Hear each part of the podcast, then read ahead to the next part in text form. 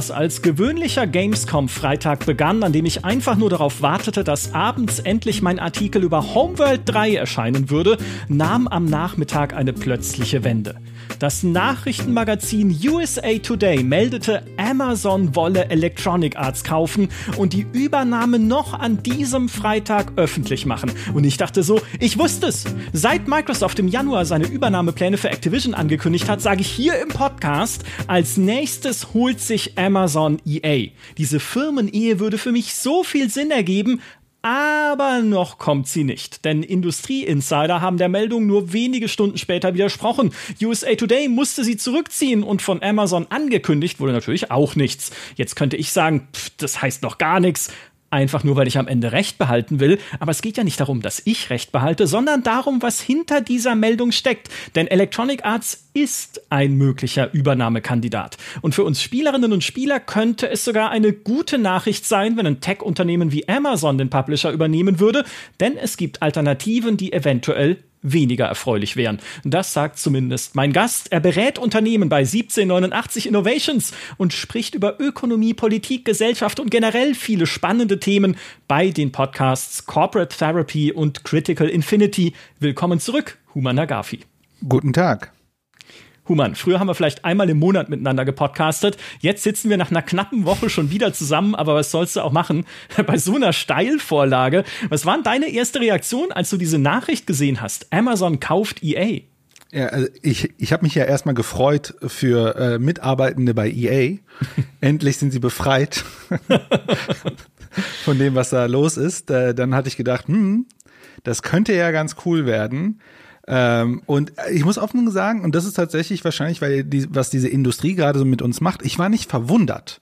Mhm. Denn bei den anderen Ankündigungen, also Activision Blizzard war man ja so, so richtig, sag mal so Jar-Dropping, so what the, oh sorry, was geht denn hier ab? Ich weiß nicht, darf man what the fuck sagen? I don't know. Also was geht denn hier ab? Ähm, und hier war ich gar nichts mehr so, so verwundert, sondern dachte mir so, ah, okay, ja, macht Sinn. Ja, das ist ja tatsächlich dieser Benchmark, den Microsoft gesetzt hat mit diesem Activision-Angebot, äh, zieht sich ja auch durchs ganze Jahr dann. Auch Sony mit der Bungie-Übernahme und so. Also, wenn jetzt irgendwer irgendwen kauft, sitzt du nur noch da und sagst, ja, passt schon, ne? War ja klar, dass sie das machen. Äh, und es gab ja auch jetzt vor diesem Amazon-Gerücht, was es ja letztendlich war, auch schon andere Übernahmegerüchte von EA oder Gespräche, über die berichtet wurde, mit Apple, mit, äh, wer war es noch, mit, nee, äh, nicht Google, das hat einen Grund, dazu kommen wir wahrscheinlich noch, aber halt, ne, mit verschiedensten anderen. Facebook hatte Bobby Kotick damals ja auch angedeutet, beziehungsweise die Washington Post berichtet, war wohl auch an Activision mit dran. Also Facebook rührte auch in diesem Topf der Gaming-Unternehmen mit rum.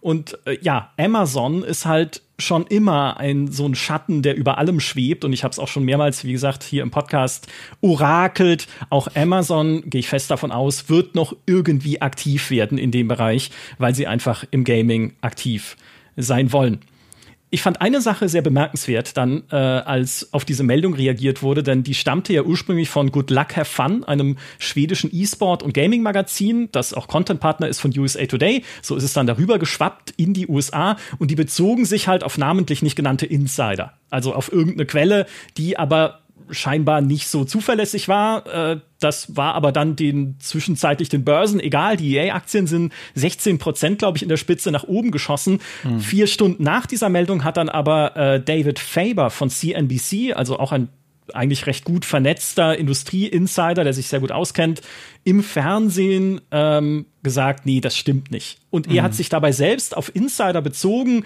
und gesagt, selbst Leute, und das war ein sehr spannender Satz, selbst Leute, die damals als seine Mutterfirma bei CNBC, das ist Comcast, ein US-amerikanisches Telekommunikations- und Medienunternehmen, mit Electronic Arts gesprochen hat, selbst die wissen jetzt von nichts bei dieser mhm. Amazon-Geschichte. Das ist für ihn halt ein sicheres Zeichen, dass da nichts drinsteckt. Und ich dachte mir dann so, was ist denn das für eine Comcast-Geschichte?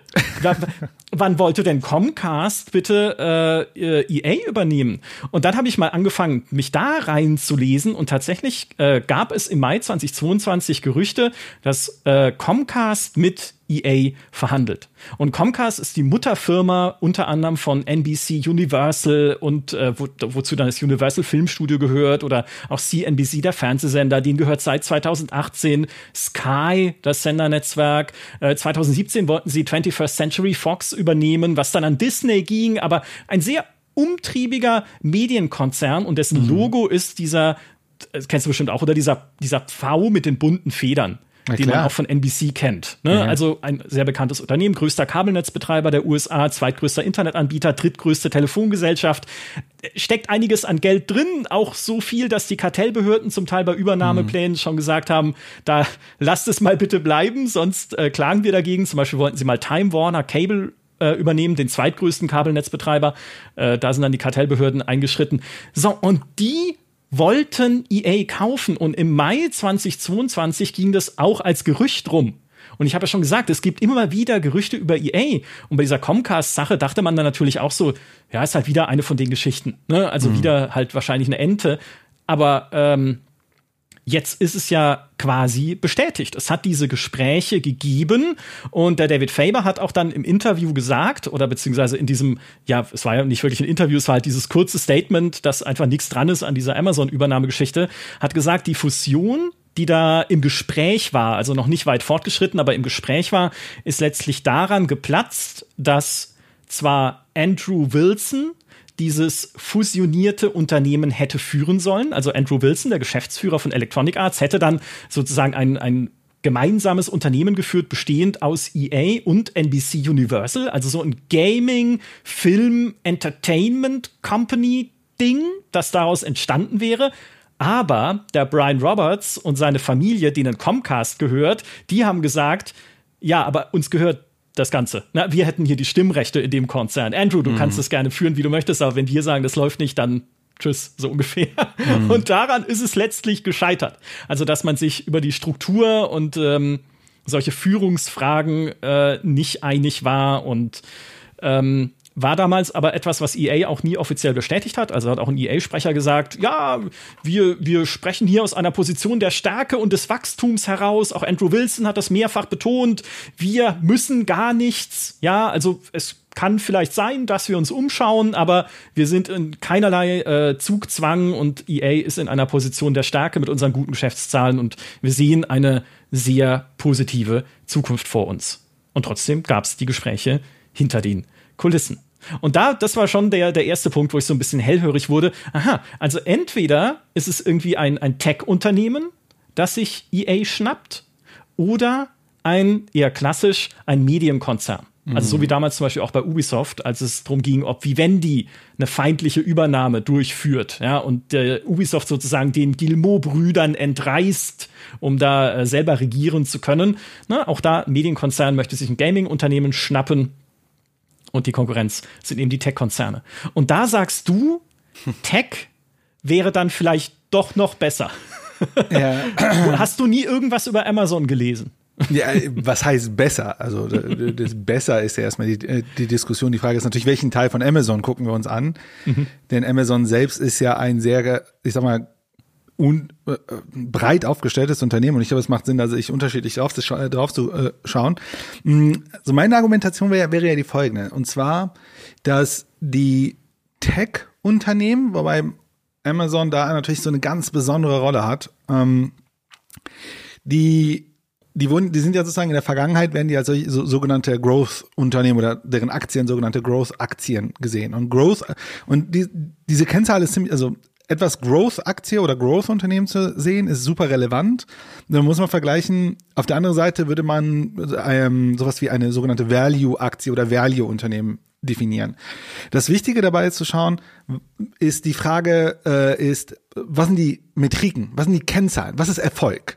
Mhm. Und bei einer Growth-Aktie ist eine Erfolgsmetrik was anderes als bei einer Value-Aktie. Also bei einer Growth-Aktie würden wir zum Beispiel so uns mal angucken, wie, wie viel ist der potenzielle Markt? Wie stark wachsen die da drin? Was sind die monatlichen aktiven Nutzer und so weiter? Also wie viel potenziellen Markt gibt es und wie krass können sie diesen Markt bekommen und so weiter. Und können mhm. sie dort drin eine Monopolposition bekommen oder nicht. Ne? Das ist, äh, ne, wir sehen das ja bei, bei Google, bei, bei, äh, äh, ne, bei Amazon, bei ähm, also man, und man hat das letztes Jahr bei Facebook und bei Netflix gesehen, dass ja anscheinend sie eine Art Zenit erreichen, dass der Wachstum abnimmt. Also man hat sogenannte abnehmende Wachstumsraten. Das heißt, sie wachsen mhm. immer noch, aber es ist nicht das, was sie prognostiziert haben, was Analysten gerne hätten oder was im Grunde äh, und dass es im Grunde runtergeht. Und man hat es auch vor kurzem bei Google gehabt, dass im Grunde Google, auch natürlich jetzt durch die Krise und alles Mögliche, plötzlich nicht mehr so erfolgreich ist, wie sie immer waren. Und dann dreht sich die Logik. Dann ist es nicht mehr, okay, also wenn sozusagen der Wachstum jetzt weg, weg ist, ne, also äh, die, die Fantasie eines weltdominierenden Konzerns, was bleibt denn dann noch? Und dann reden wir über Value-Aktien. Und Value-Aktien sind im Grunde Aktien, wo es darum geht, wie profitabel sind sie, wie effizient sind sie, wie sind die Margen, was kann man rausholen. Ne? Also wie viele Jahrzehnte können sie damit noch sozusagen den Markt bedienen? Ne? Wir kennen wahrscheinlich alle sowas wie BASF, ne? Chemieunternehmen, klassische Value-Aktie. Oder mhm. äh, Procter Gamble, ne? so, so Shampoo und, und Pampers und so weiter. Das sind jetzt nicht sozusagen die großen Growth-Felder. Ne? Ähm, und dort ist sozusagen die Frage und aus meiner Sicht sind die Gaming, äh, sorry, die Tech-Unternehmen in einer Position, wo sich dieser Growth so ein bisschen ja, verlangsamt. Ne? Bei Google sieht man das, wie gesagt, sehr extrem. Äh, Netflix haben wir schon auch gerade erwähnt. Amazon ist, wie gesagt, ein besonderer Fall, weil Amazon ist ja kein reines Tech-Unternehmen. Mhm. Ähm, und die kommen halt alle aber aus einer Phase, also wenn wir uns wirklich die großen Tech-Unternehmen angucken, kommen sie aus einer Phase, wo sie, jedes dieser Tech-Unternehmen hat in einem spezifischen Bereich unglaublichen Erfolg. Ne? Also Microsoft ist sehr stark in dem Business-Bereich und im Cloud, im Cloud-Business. Hm. Amazon, ja klar, ne? in, in Retail, aber auch im Cloud. Äh, Google in, in Search, und auch Cloud. Und Apple äh, äh, sehr stark natürlich über ihre Hardware und jetzt über ihre Services und, und, und Software und so weiter und so weiter und Facebook halt mit dem, was Facebook Böses macht. Und jetzt ist natürlich die Frage, wenn sozusagen diese Story jetzt langsam auserzählt wird, was ist die nächste Story? Und wenn wir uns mhm. den Markt anschauen, ist Gaming die große nächste Story? Und die Frage ist halt, äh, für die, für die Tech-Unternehmen. Wohin investieren sie? Sie können wieder ihren Markt erweitern im Sinne andere Länder oder halt die neue Industrien, die auch Growth-Potenzial haben. Und das ist im Grunde meine Logik, dass ich im Grunde sage, die Gaming-Unternehmen sind in diesen Tech-Unternehmen besser aufbewahrt, weil sie erstmal super viel Geld haben. Die haben nicht dieses Druck, weil die ja mehr Growth denken als Profitability. Anders als die Medienunternehmen, die alle eigentlich seit Jahrzehnten versuchen, irgendwie Macht zu bekommen, Dominanz zu bekommen und eigentlich mhm. nur darüber läuft das. Ähm, sehr viel Akquisition und so weiter. Äh, und, aus, und zum anderen denke ich einfach, dass Tech näher ist an Spieleentwicklung, an dem Prozess, wie man große Spieleentwicklung auch organisiert. Das merken wir ja, wie viele Probleme es aktuell gibt mit der Spieleentwicklung und das sozusagen in, insbesondere Enterprise Technology, äh, Enterprise Software, das besser ausgeklüngelt hat aus meiner Sicht. Und dadurch können die Spiele besser profitieren und zum Schluss, ich denke auch einfach, das sind bessere Arbeitsbedingungen sind. Und bessere Arbeitsbedingungen, zufriedenere Mitarbeiter, sichere Arbeitsbedingungen, zufriedenere Mitarbeitende und dadurch hoffentlich dann auch äh, bessere Produkte.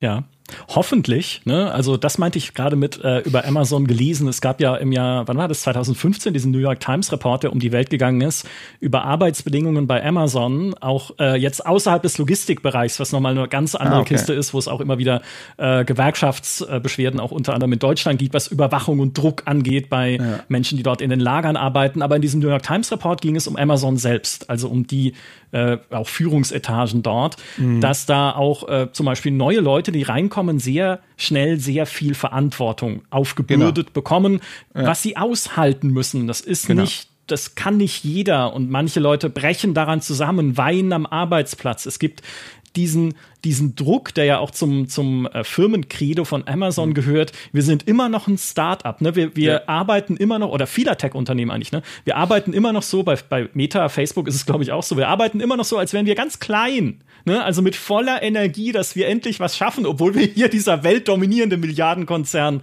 schon sind. Und auch das erzeugt halt äh, Druck. Und Leute haben gesagt, wir arbeiten ja 80 Stunden die Woche und trotzdem sagen uns Leute, wir sollen immer noch weniger Zeit mit Familie verbringen, mit Freunden verbringen. wir werden eingeladen zu spontanen Besprechungen an Feiertagen bis hin zu einer Mitarbeiterin, die dann selbst noch eine, einen freien Mitarbeiter engagiert hat, ohne Wissen von Amazon, der ihre Arbeit mitmacht, damit sie endlich mal ein bisschen Freizeit hat. Also total grotesker Bericht, hat natürlich Jeff Bezos gleich gesagt, stimmt überhaupt nicht. Oder selbst wenn es stimmt, ist es nicht das Amazon, das ich möchte. Ja, so ein bisschen.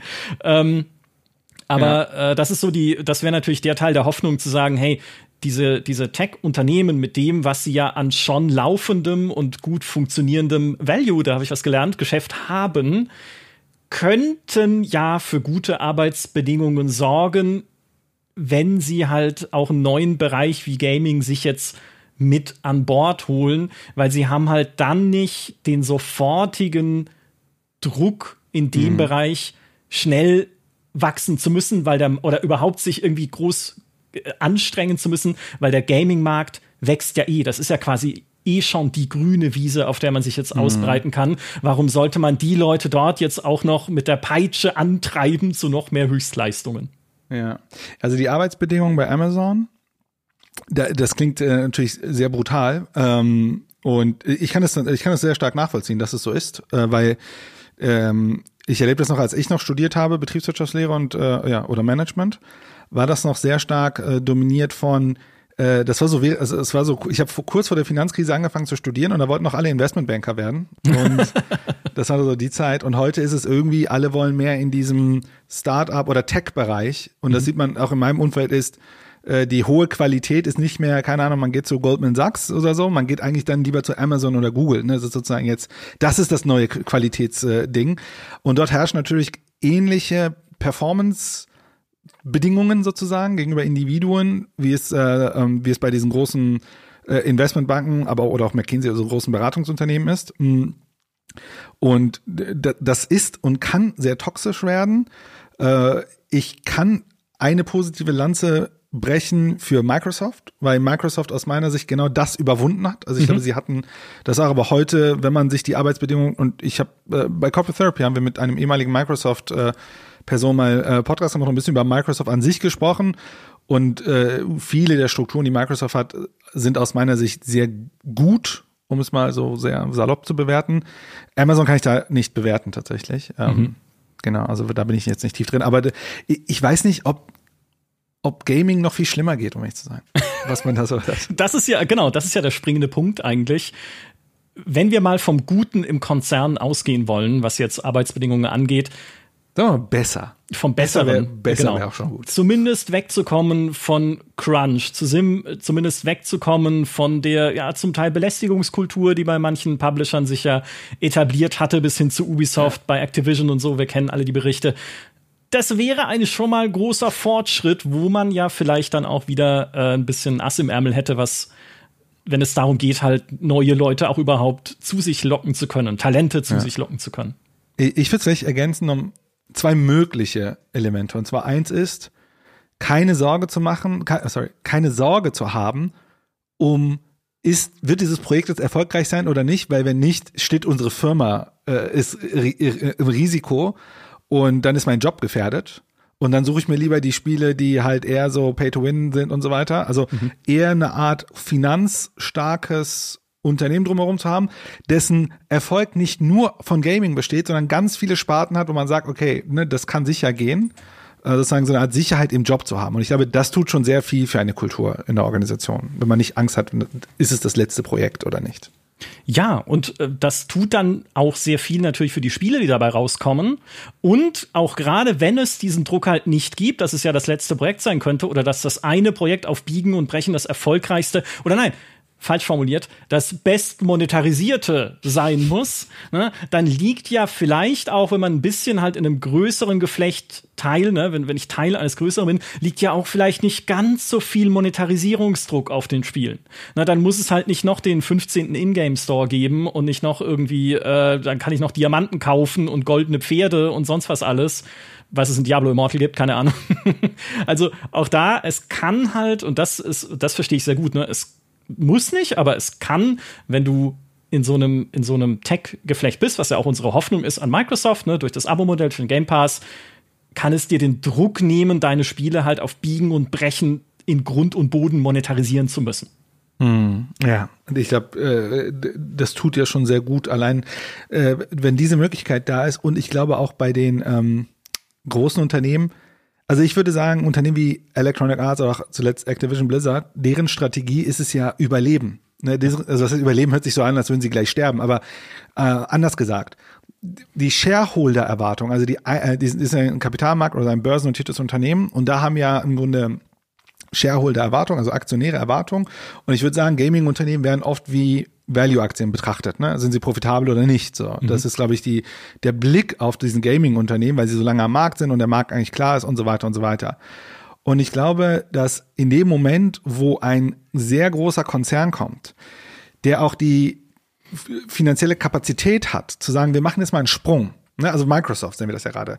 Ey, wir kaufen jetzt die großen Unternehmen, machen dieses krasse Angebot, weil wir es können ne, weil wir es crossfinanziert bekommen äh, und gehen jetzt diesen Schritt äh, und ne, das ändert Gaming eigentlich wieder, ne, weil die Art mhm. und Weise, wie man das für einen Game Pass produziert, ist anders als vielleicht, wenn ich versuche zu monetarisieren, indem ich hauptsächlich hohe Margen habe, damit die Shareholder mich cool finden oder nicht.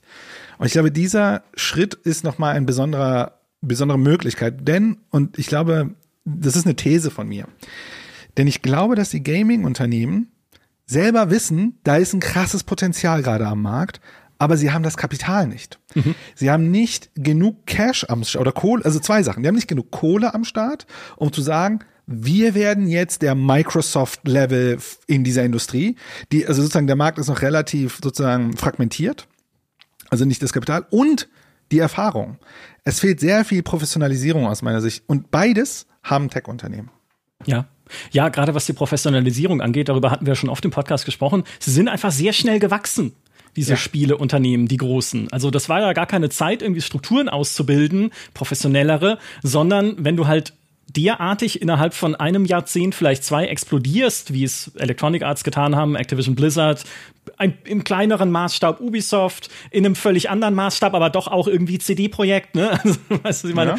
dann geht dir irgendwas verloren oder dann bleibt was auf der Strecke. Und äh, es ist völlig richtig, ja, wie man das auch wieder beruhigen kann, äh, irgendwo, so wie es Microsoft ja hoffentlich auch bei Activision Blizzard macht, in eine in ein in, insgesamt in ein besseres Umfeld einbetten kann. Auch das kann, kann sehr helfen. Ja, definitiv. Genau. Und vielleicht noch ein Gedanke, das ist natürlich, also ich mache hier die komplette äh, Annahmenbasierung gerade. Ja, ja. Aber man kann ich, ja auch. Ich zerstöre sie dann später. Alles gut, alles gut.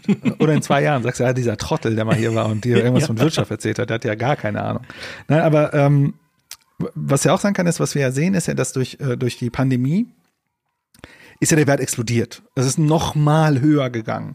Und was ja dadurch passiert ist, jetzt kann man im Grunde ja so eine Art, eine sogenannte Equity Story. Das ist im Grunde die Geschichte, die man erzählt, um das Kapital eines Unternehmens zu sagen, was ist da alles für Potenzial, Potenzial drin.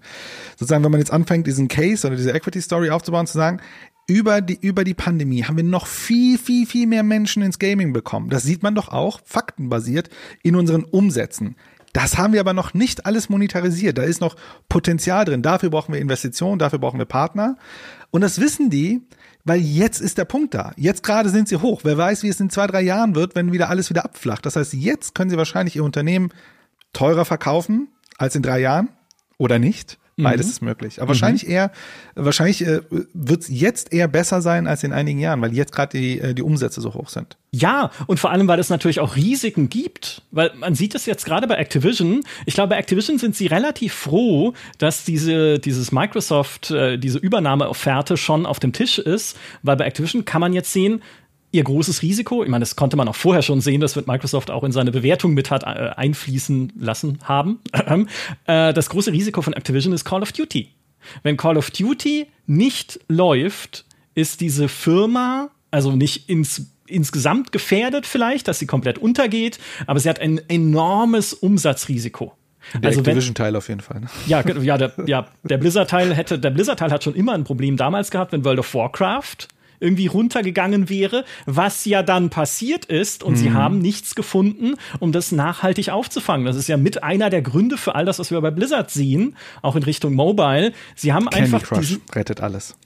Ja, das stimmt. Candy Crush läuft immer gut. Gut, dass Activision King gekauft hat. Das stimmt. Um die muss man sich keine Sorgen machen. Aber auch da, was kommt nach Candy Crush? Ne? Sollten irgendwann die Omas keinen Bock mehr auf Candy Crush haben, was macht King? Ne? Also wenn du so dieses One-Trick-Pony einfach hast, dann ist es halt immer schwierig, in die Zukunft zu planen, weil bei Activision haben sie es versucht mit Destiny, ne? Wir versuchen uns ein zweites Standbein sozusagen aufzubauen, noch ein massively Multiplayer-Spiel neben World of Warcraft und neben dem, was halt Call of Duty ist, für den Multiplayer wird ja auch von Millionen Menschen gespielt und es hat nicht so geklappt, wie sie sich vorgestellt haben, bis sie die Partnerschaft dann auflösen mussten mit Bungie. Also es ist hm. mega schwer einfach so eine neue Marke auf die Beine zu stellen und du kannst tatsächlich nicht wissen, was ist in drei Jahren, weil dann kommt mhm. wieder sowas Neues wie Battle Royale um die Ecke klar, in dem Fall hat Activision mit Call of Duty Warzone es halt geschafft, das mitzunehmen und auch profitabel, sehr hoch profitabel mitzunehmen.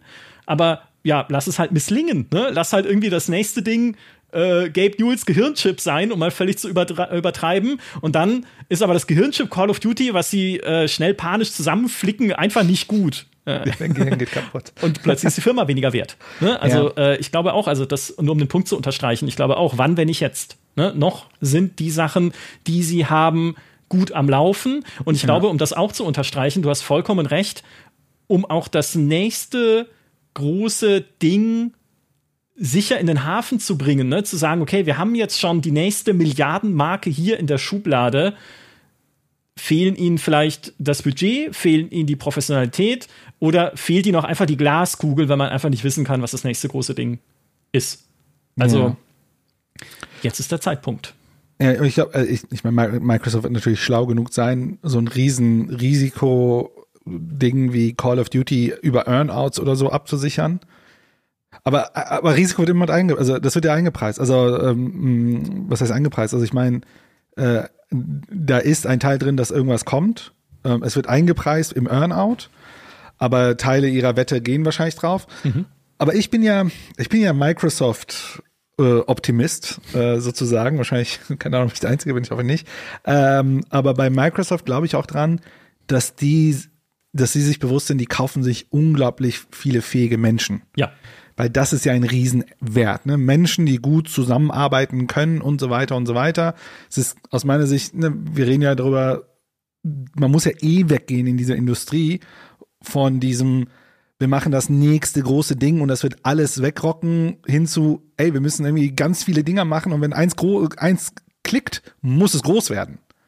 Und das ist ja im Grunde, und dafür brauchst du ganz viele fähige Leute, die Bock haben zu bauen. Ich hab, und da hast du schon, also mit Blizzard würde ich sagen, na, ich, ich, ich habe keine Ahnung, hat, hat sich ja viel gedreht, habe ich gehört, ja, aber ja. viele Leute, zumindest ein wenig Geist ist vielleicht noch da, ein wenig. Vielleicht, ja. Vielleicht ja, wir wollen es hoffen. Diablo 4 wird es beweisen. Richtig. Das wird, glaube ich, die, die Prüfmarke für uns alle sein, ob das alte Blizzard noch irgendwo da ist oder ob wir alle doch nur noch Pferderüstungen kaufen sollen, dann in Diablo 4. Wir werden es sehen. Anderes Thema. Äh, für mich die, die, die Gretchenfrage bei dem Ganzen ist, ne? also es würde Sinn ergeben für EA, sich einfach äh, von einem Unternehmen übernehmen zu lassen, insbesondere von einem Tech-Unternehmen, du hast es schon gesagt, Medienkonzerne.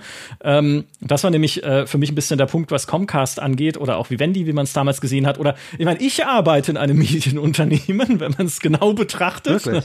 ja, habe ich gelesen auf meiner Visitenkarte. Ähm, Medienunternehmen sind ja sehr wachstumsorientiert, aber halt durch aggressive Zukäufe aber sie verstehen sich halt auch insbesondere auch selbst als Content-Anbieter. Mhm. Ne? Also ein Medienunternehmen ist ja im klassischen Sinne selbst dafür da, Inhalte zu erstellen. Seien es jetzt Filme, Artikel auf Websites, äh, Videos, Musik, whatever. So, und sie kaufen sich dann halt mehr Content-Anbieter mit dazu, wenn sie ein Gaming-Unternehmen übernehmen. Und meine Hypothese ist, das fügt, äh, das bringt aber diesem Gaming-Unternehmen nichts. Also es mhm. bekommt dadurch nicht mehr Infrastruktur, ne? also wie es jetzt irgendwie ein Cloud-Service wäre oder eine Plattform, auf die man wechselt, wie der Xbox Game Pass oder all das, was die Tech-Unternehmen ja theoretisch anbieten könnten. Hey EA, wenn ihr zu Google kommt, dann gehört euch ganz Google Stadia. Äh, okay, so schlimm es auch ist, ja, aber in der Theorie, du weißt, was ich meine. Also, ja, definitiv. Sie, sie können ihnen keine technologische Plattform bieten, sondern einfach nur eine, eine große Content-Familie, die kann sich dann natürlich gegenseitig befruchten. Ne? Du kannst Cross-Promo machen. Dann ist halt in der neuen Netflix-Serie plötzlich jemand drin, der Into the Breach auf dem Handy spielt oder sowas, damit da Verknüpfungen hergestellt werden. Und je größer die Familie wird, desto mächtiger kann das auch werden. Aber am mhm. Ende ist es ein, ein, ein Nullgeschäft. Ja, also du, du, du, du, du wächst damit nicht in deiner, in der Art und Weise, wie das Unternehmen aufgebaut ist, in das du kommst. Also ich weiß nicht, ich erkläre das bestimmt gerade total komisch, aber du, ja, ich hoffe, du weißt, was ich meine. ich würde gerne bei einer Aussage vorher noch anfangen. Und zwar, du hast gesagt, äh, wenn EA verkauft, und ich würde sagen, EA muss verkaufen. Wir müssen ja ganz ehrlich sein, also wenn ich mir die, die Geschäftsberichte von EA anschaue und überhaupt, was sie seit Jahren machen, da gibt es ja gar keine Positionierung. Es gibt ja nichts, wo man sagen kann, okay, EA will in diesem Markt diesen in, in der Managementsprache redet man immer so äh, Blue Oceans und Red Oceans. So Red mhm. Oceans sind sozusagen die Märkte, die schon komplett ausge äh, ne, äh, äh, ja, äh, ent, äh, nicht entzogen. Ausgefischt. Ausgeschöpft sind. Mhm. Ausgefischt. Danke, ausgefischt und, und so weiter. Und blaue, äh, blaue Märkte sind halt frische, so, ne? weil kann man richtig gut fischen gehen mit dem, mit dem Boot und so. Und ich frage mich die ganze Zeit, wo positioniert sich denn EA? Also EA müsste sich doch irgendwann mal einen Gedanken dazu machen. Sie waren mal Developer. Dann waren sie Publisher und Developer. Sie hatten einen Mehrwert. Die hatten Kontakte zu Läden. Die haben dazu gesorgt, dass Sachen gepresst werden. Aber das gibt's ja jetzt heute alles nicht mehr. So, was sind sie denn noch? Sie, sie verwalten im Grunde äh, äh IP, haben ein paar Studios und sind im Grunde Geldgeber. So, und da ist ja keine Positionierung, das ist ja nur eine Verwaltung, was da stattfindet. Ne? Also viel besseres Modell, Embracer. äh, da sieht man das, wie man das richtig machen könnte in, in der heutigen Zeit. Ne? Zu sagen, ey, dann lass uns doch mal diese, keine Ahnung, wie viele tausend Menschen die haben, lass uns mal überlegen, wie wir die organisiert bekommen und ne, Gaming weiterentwickeln. Aber da, davon nichts. Ne? Also man sieht nur, wie FIFA anders äh, monetarisiert wird. So, deswegen ist, glaube ich, die einzige Möglichkeit, und ich glaube, das ist das, worauf sich EA vorbereitet, das wäre jetzt mein, meine Meinung, ist, sie, sie versuchen so profitabel wie möglich zu sein, damit sie einen hohen Kaufpreis kriegen. Anders werden sie komplett irrelevant werden eines Tages. Ne? Da muss nur ein, zwei Dinger kommen und dann ist es eh vorbei. Ja. Und äh, die entscheidende Frage ist, wer kauft sie? Ja, wer Medienunternehmen wäre aus meiner Sicht komplett. Ja, sorry. Ja, genau, nee, wie du sagst, ne, ein Medienunternehmen wäre äh, komplett nicht so gut. Also, ja, es sei denn, es ist unseres, dann wird mir nämlich EA gehören. Das ist ein Gedanke, den ich ganz kurz in euren Köpfen verankern möchte. Wenn Micha EA hätte, was würde passieren? Schreibt es in die Kommentare. ich sehe schon je, jede, jede Review, die ihr macht zu, zu einem EA-Spiel, was schon in den Kommentaren dann passieren wird. Die machen dann nur noch äh, Weltraumstrategiespiele. Im Star mit Star Wars Lizenz wenn es gut läuft. Mhm. Und in den Kommentaren steht bestimmt nur noch 90, das wollte doch der äh, hier, der Herr Graf. Ja, genau. Ja, der, ich bin der, der Bobby Kotick des zukünftigen Mergers. Nee, äh, ja. es gab ja die Gerüchte, ne? ich habe es vorhin schon gesagt, dass sie mit zahlreichen Firmen sprechen, darunter halt mhm. äh, Amazon, aber auch ein Disney und auch ein Apple.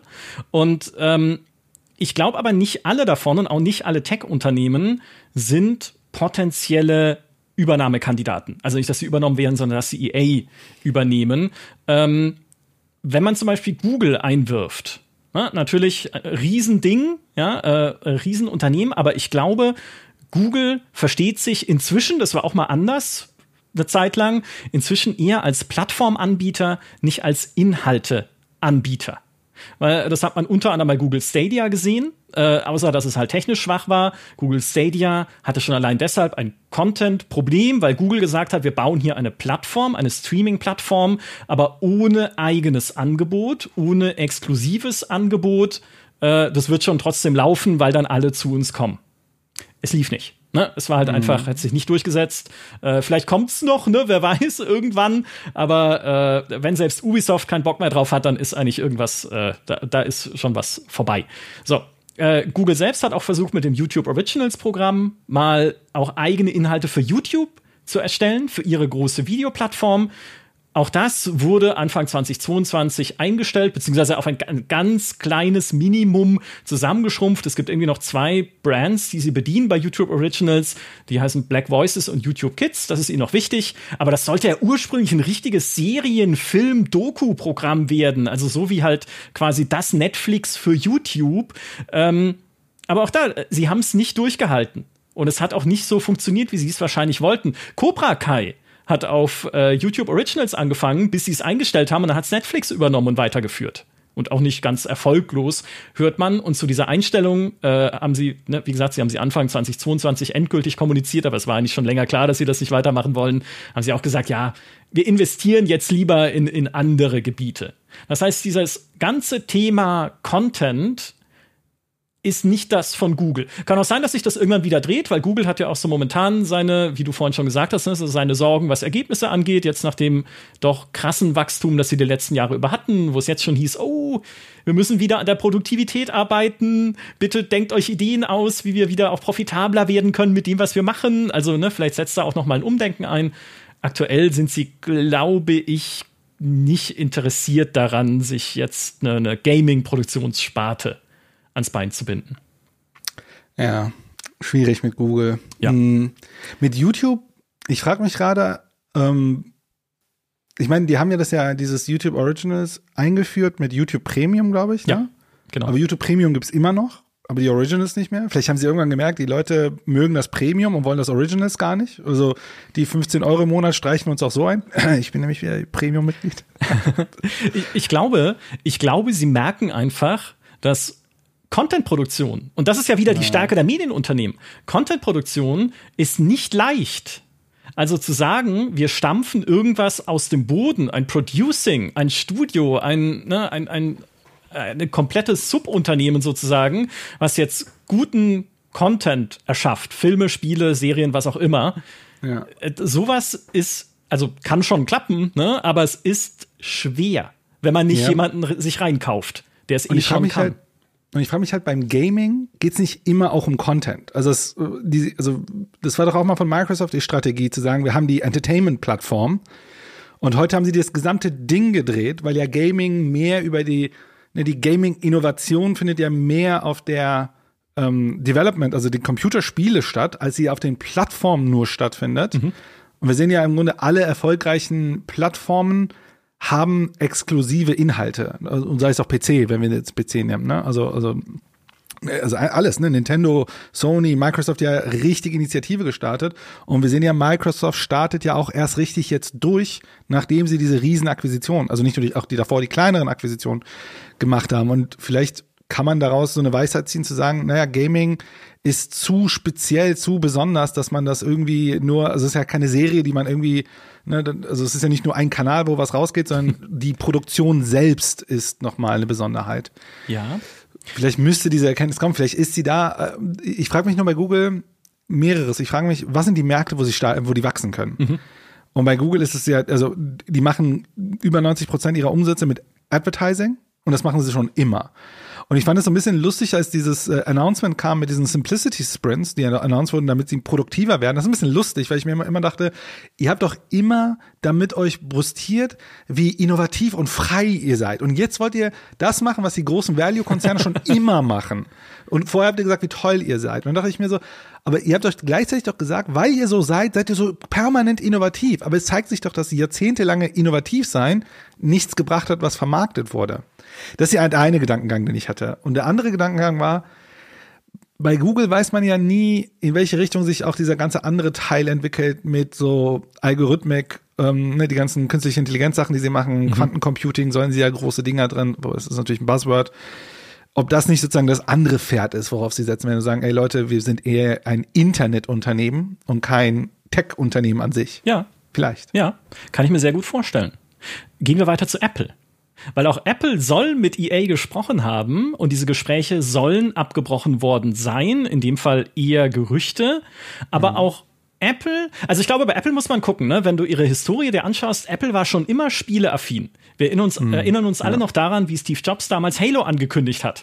Ist am Ende bei Microsoft gelandet, aber mhm. war halt damals auf deren äh, Konferenz zum ersten Mal zu sehen. Gleichzeitig zeigt Apple aber überhaupt kein Interesse daran, eigene Spiele zu machen bis jetzt. Ich glaube, ein einziges Ding haben sie jemals gemacht, und das war Texas Hold'em fürs iPhone. Ein, ein Pokerspiel, eine Poker-App. Das war das einzige eigene Projekt, was Apple jemals auf die Beine gestellt hat beim Thema Gaming. Plus dann halt als Abo-Angebot die Apple Arcade, die aber gefüllt mit Fremdcontent. Also da suchen mhm. sie halt dann auch zum Teil exklusive, aber Drittanbieter, die mit ihnen da zusammenarbeiten wollen, um da coole, coole Spiele in das Angebot mit reinzukriegen. Mhm. Deswegen glaube ich auch, dass Apple eher nicht in diesem Content-Produktionsfeld aktiv sein möchte.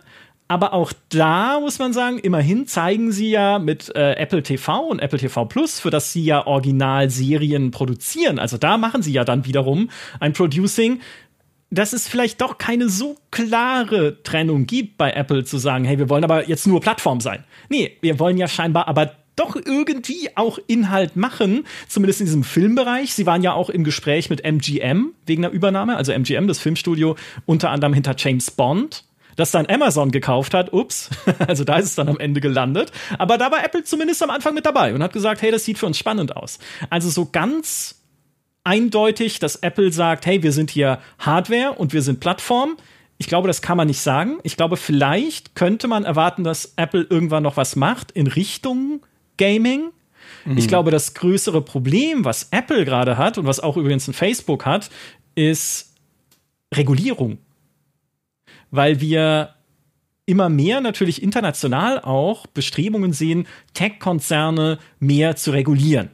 Ne, in, ja. Auch in China, zumindest auf dem Heimatmarkt, wo man dann irgendwie plötzlich ähm, verbietet, dass irgendwie Subunternehmen eröffnet werden oder dann irgendwelche Datenschutzsachen zitiert, wo man sieht halt, okay, sie suchen irgendwie nach Gründen, um den Tech-Konzern Alibaba und Co. dort halt mal äh, ein bisschen Einhalt zu gebieten.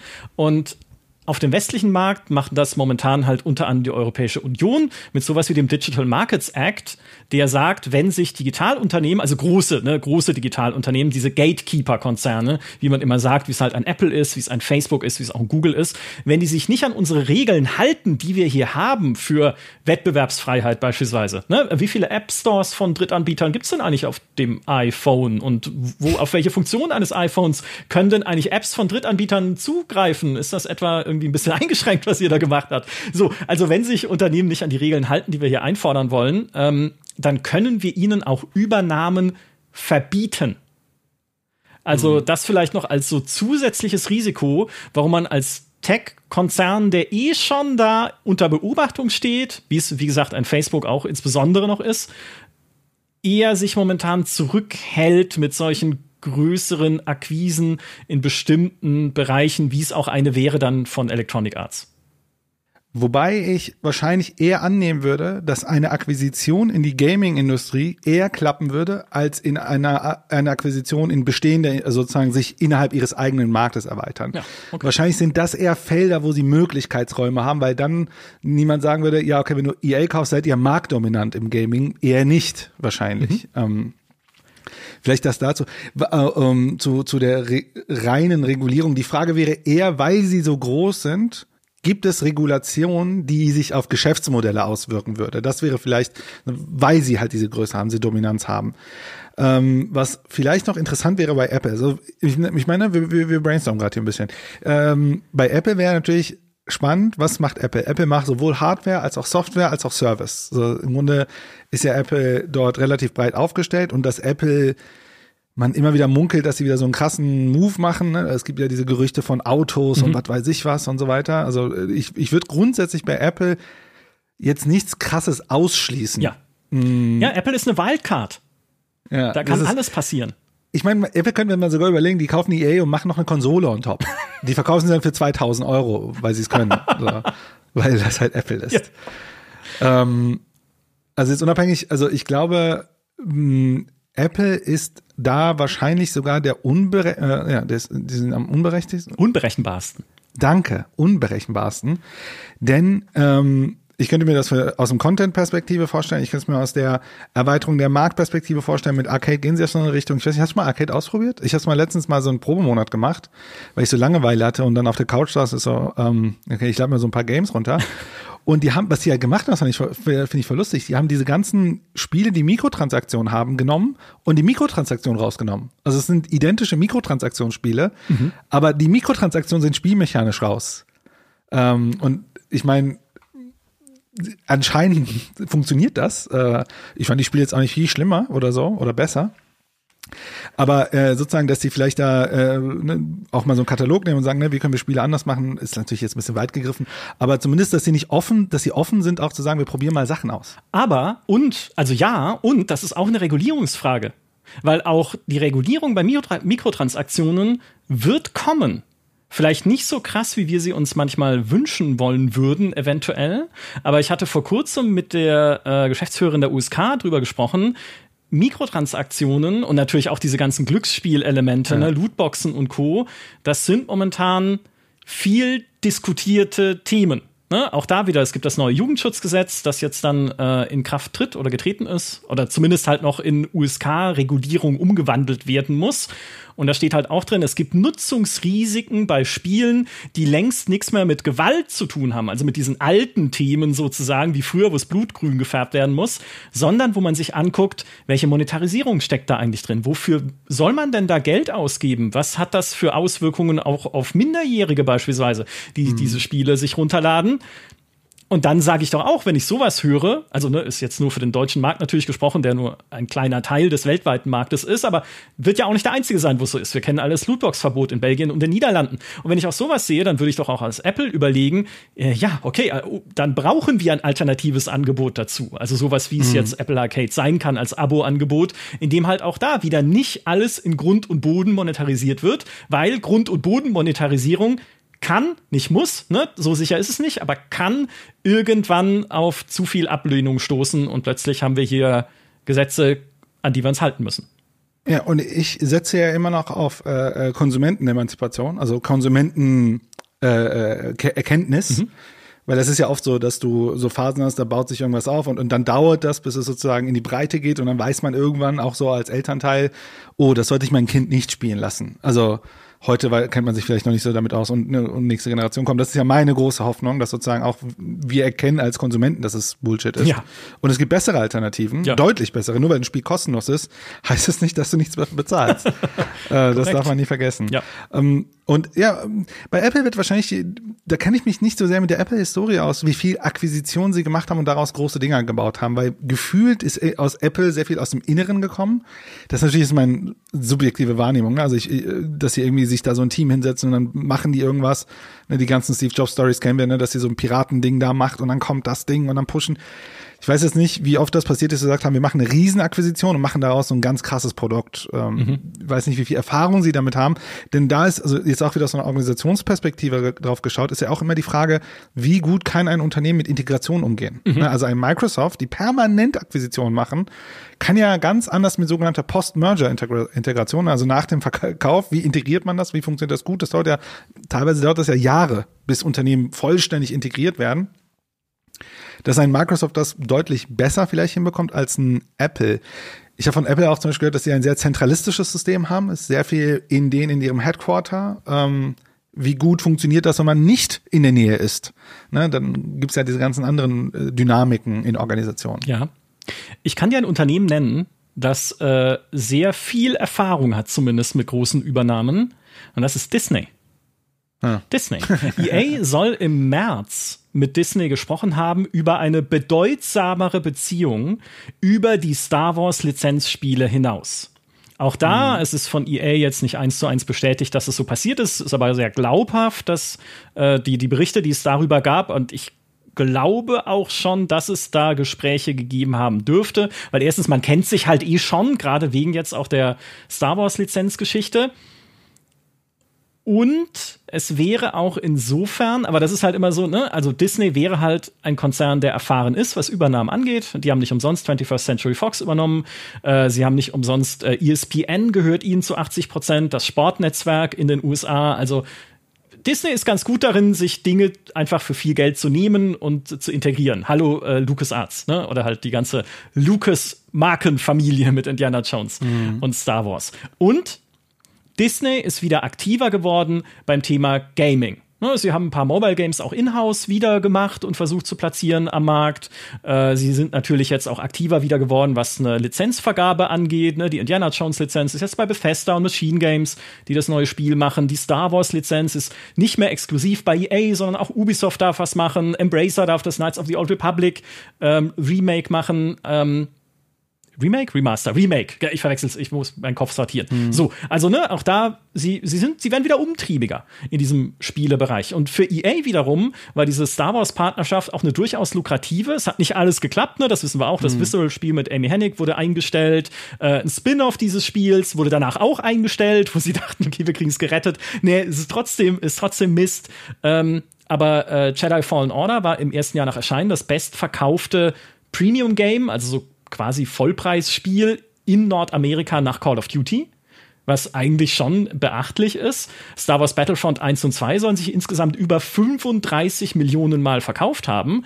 Auch nicht so schlecht. Und bei Respawn heißt es sind momentan drei neue Star Wars Spiele in Entwicklung, darunter Jedi Survivor, der Nachfolger von Fallen Order. Also insofern, da ist EA schon mal gut unterwegs, was diese Partnerschaft angeht. Und dann mit Disney rüber zu sprechen, wollen wir das vielleicht vertiefen? Ne? Wollt ihr vielleicht hm. diese Erfahrung, die wir auch haben und die Studios, die wir ja haben bei EA, nutzen für das nächste Spiel zu DuckTales oder Cars? Hm. Äh, ich übertreibe ein bisschen. Aber ja, möglich. Ich glaube, vielleicht hm. kurz noch dazu, warum ich nicht glaube, dass es passiert.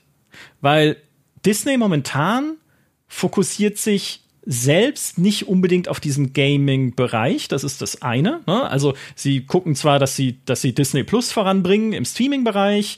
Ähm, auch mit ESPN munkelt man, dass das irgendwann fusioniert werden könnte, dass du halt bei Disney Plus dann auch Football gucken kannst, American Football und äh, NBA oder was auch immer alles bei, ich kenne mich mit ESPN nicht aus, diese amerikanischen Sportsachen, ne? Dass das halt in mhm. Zukunft auch Teil von Disney Plus wird.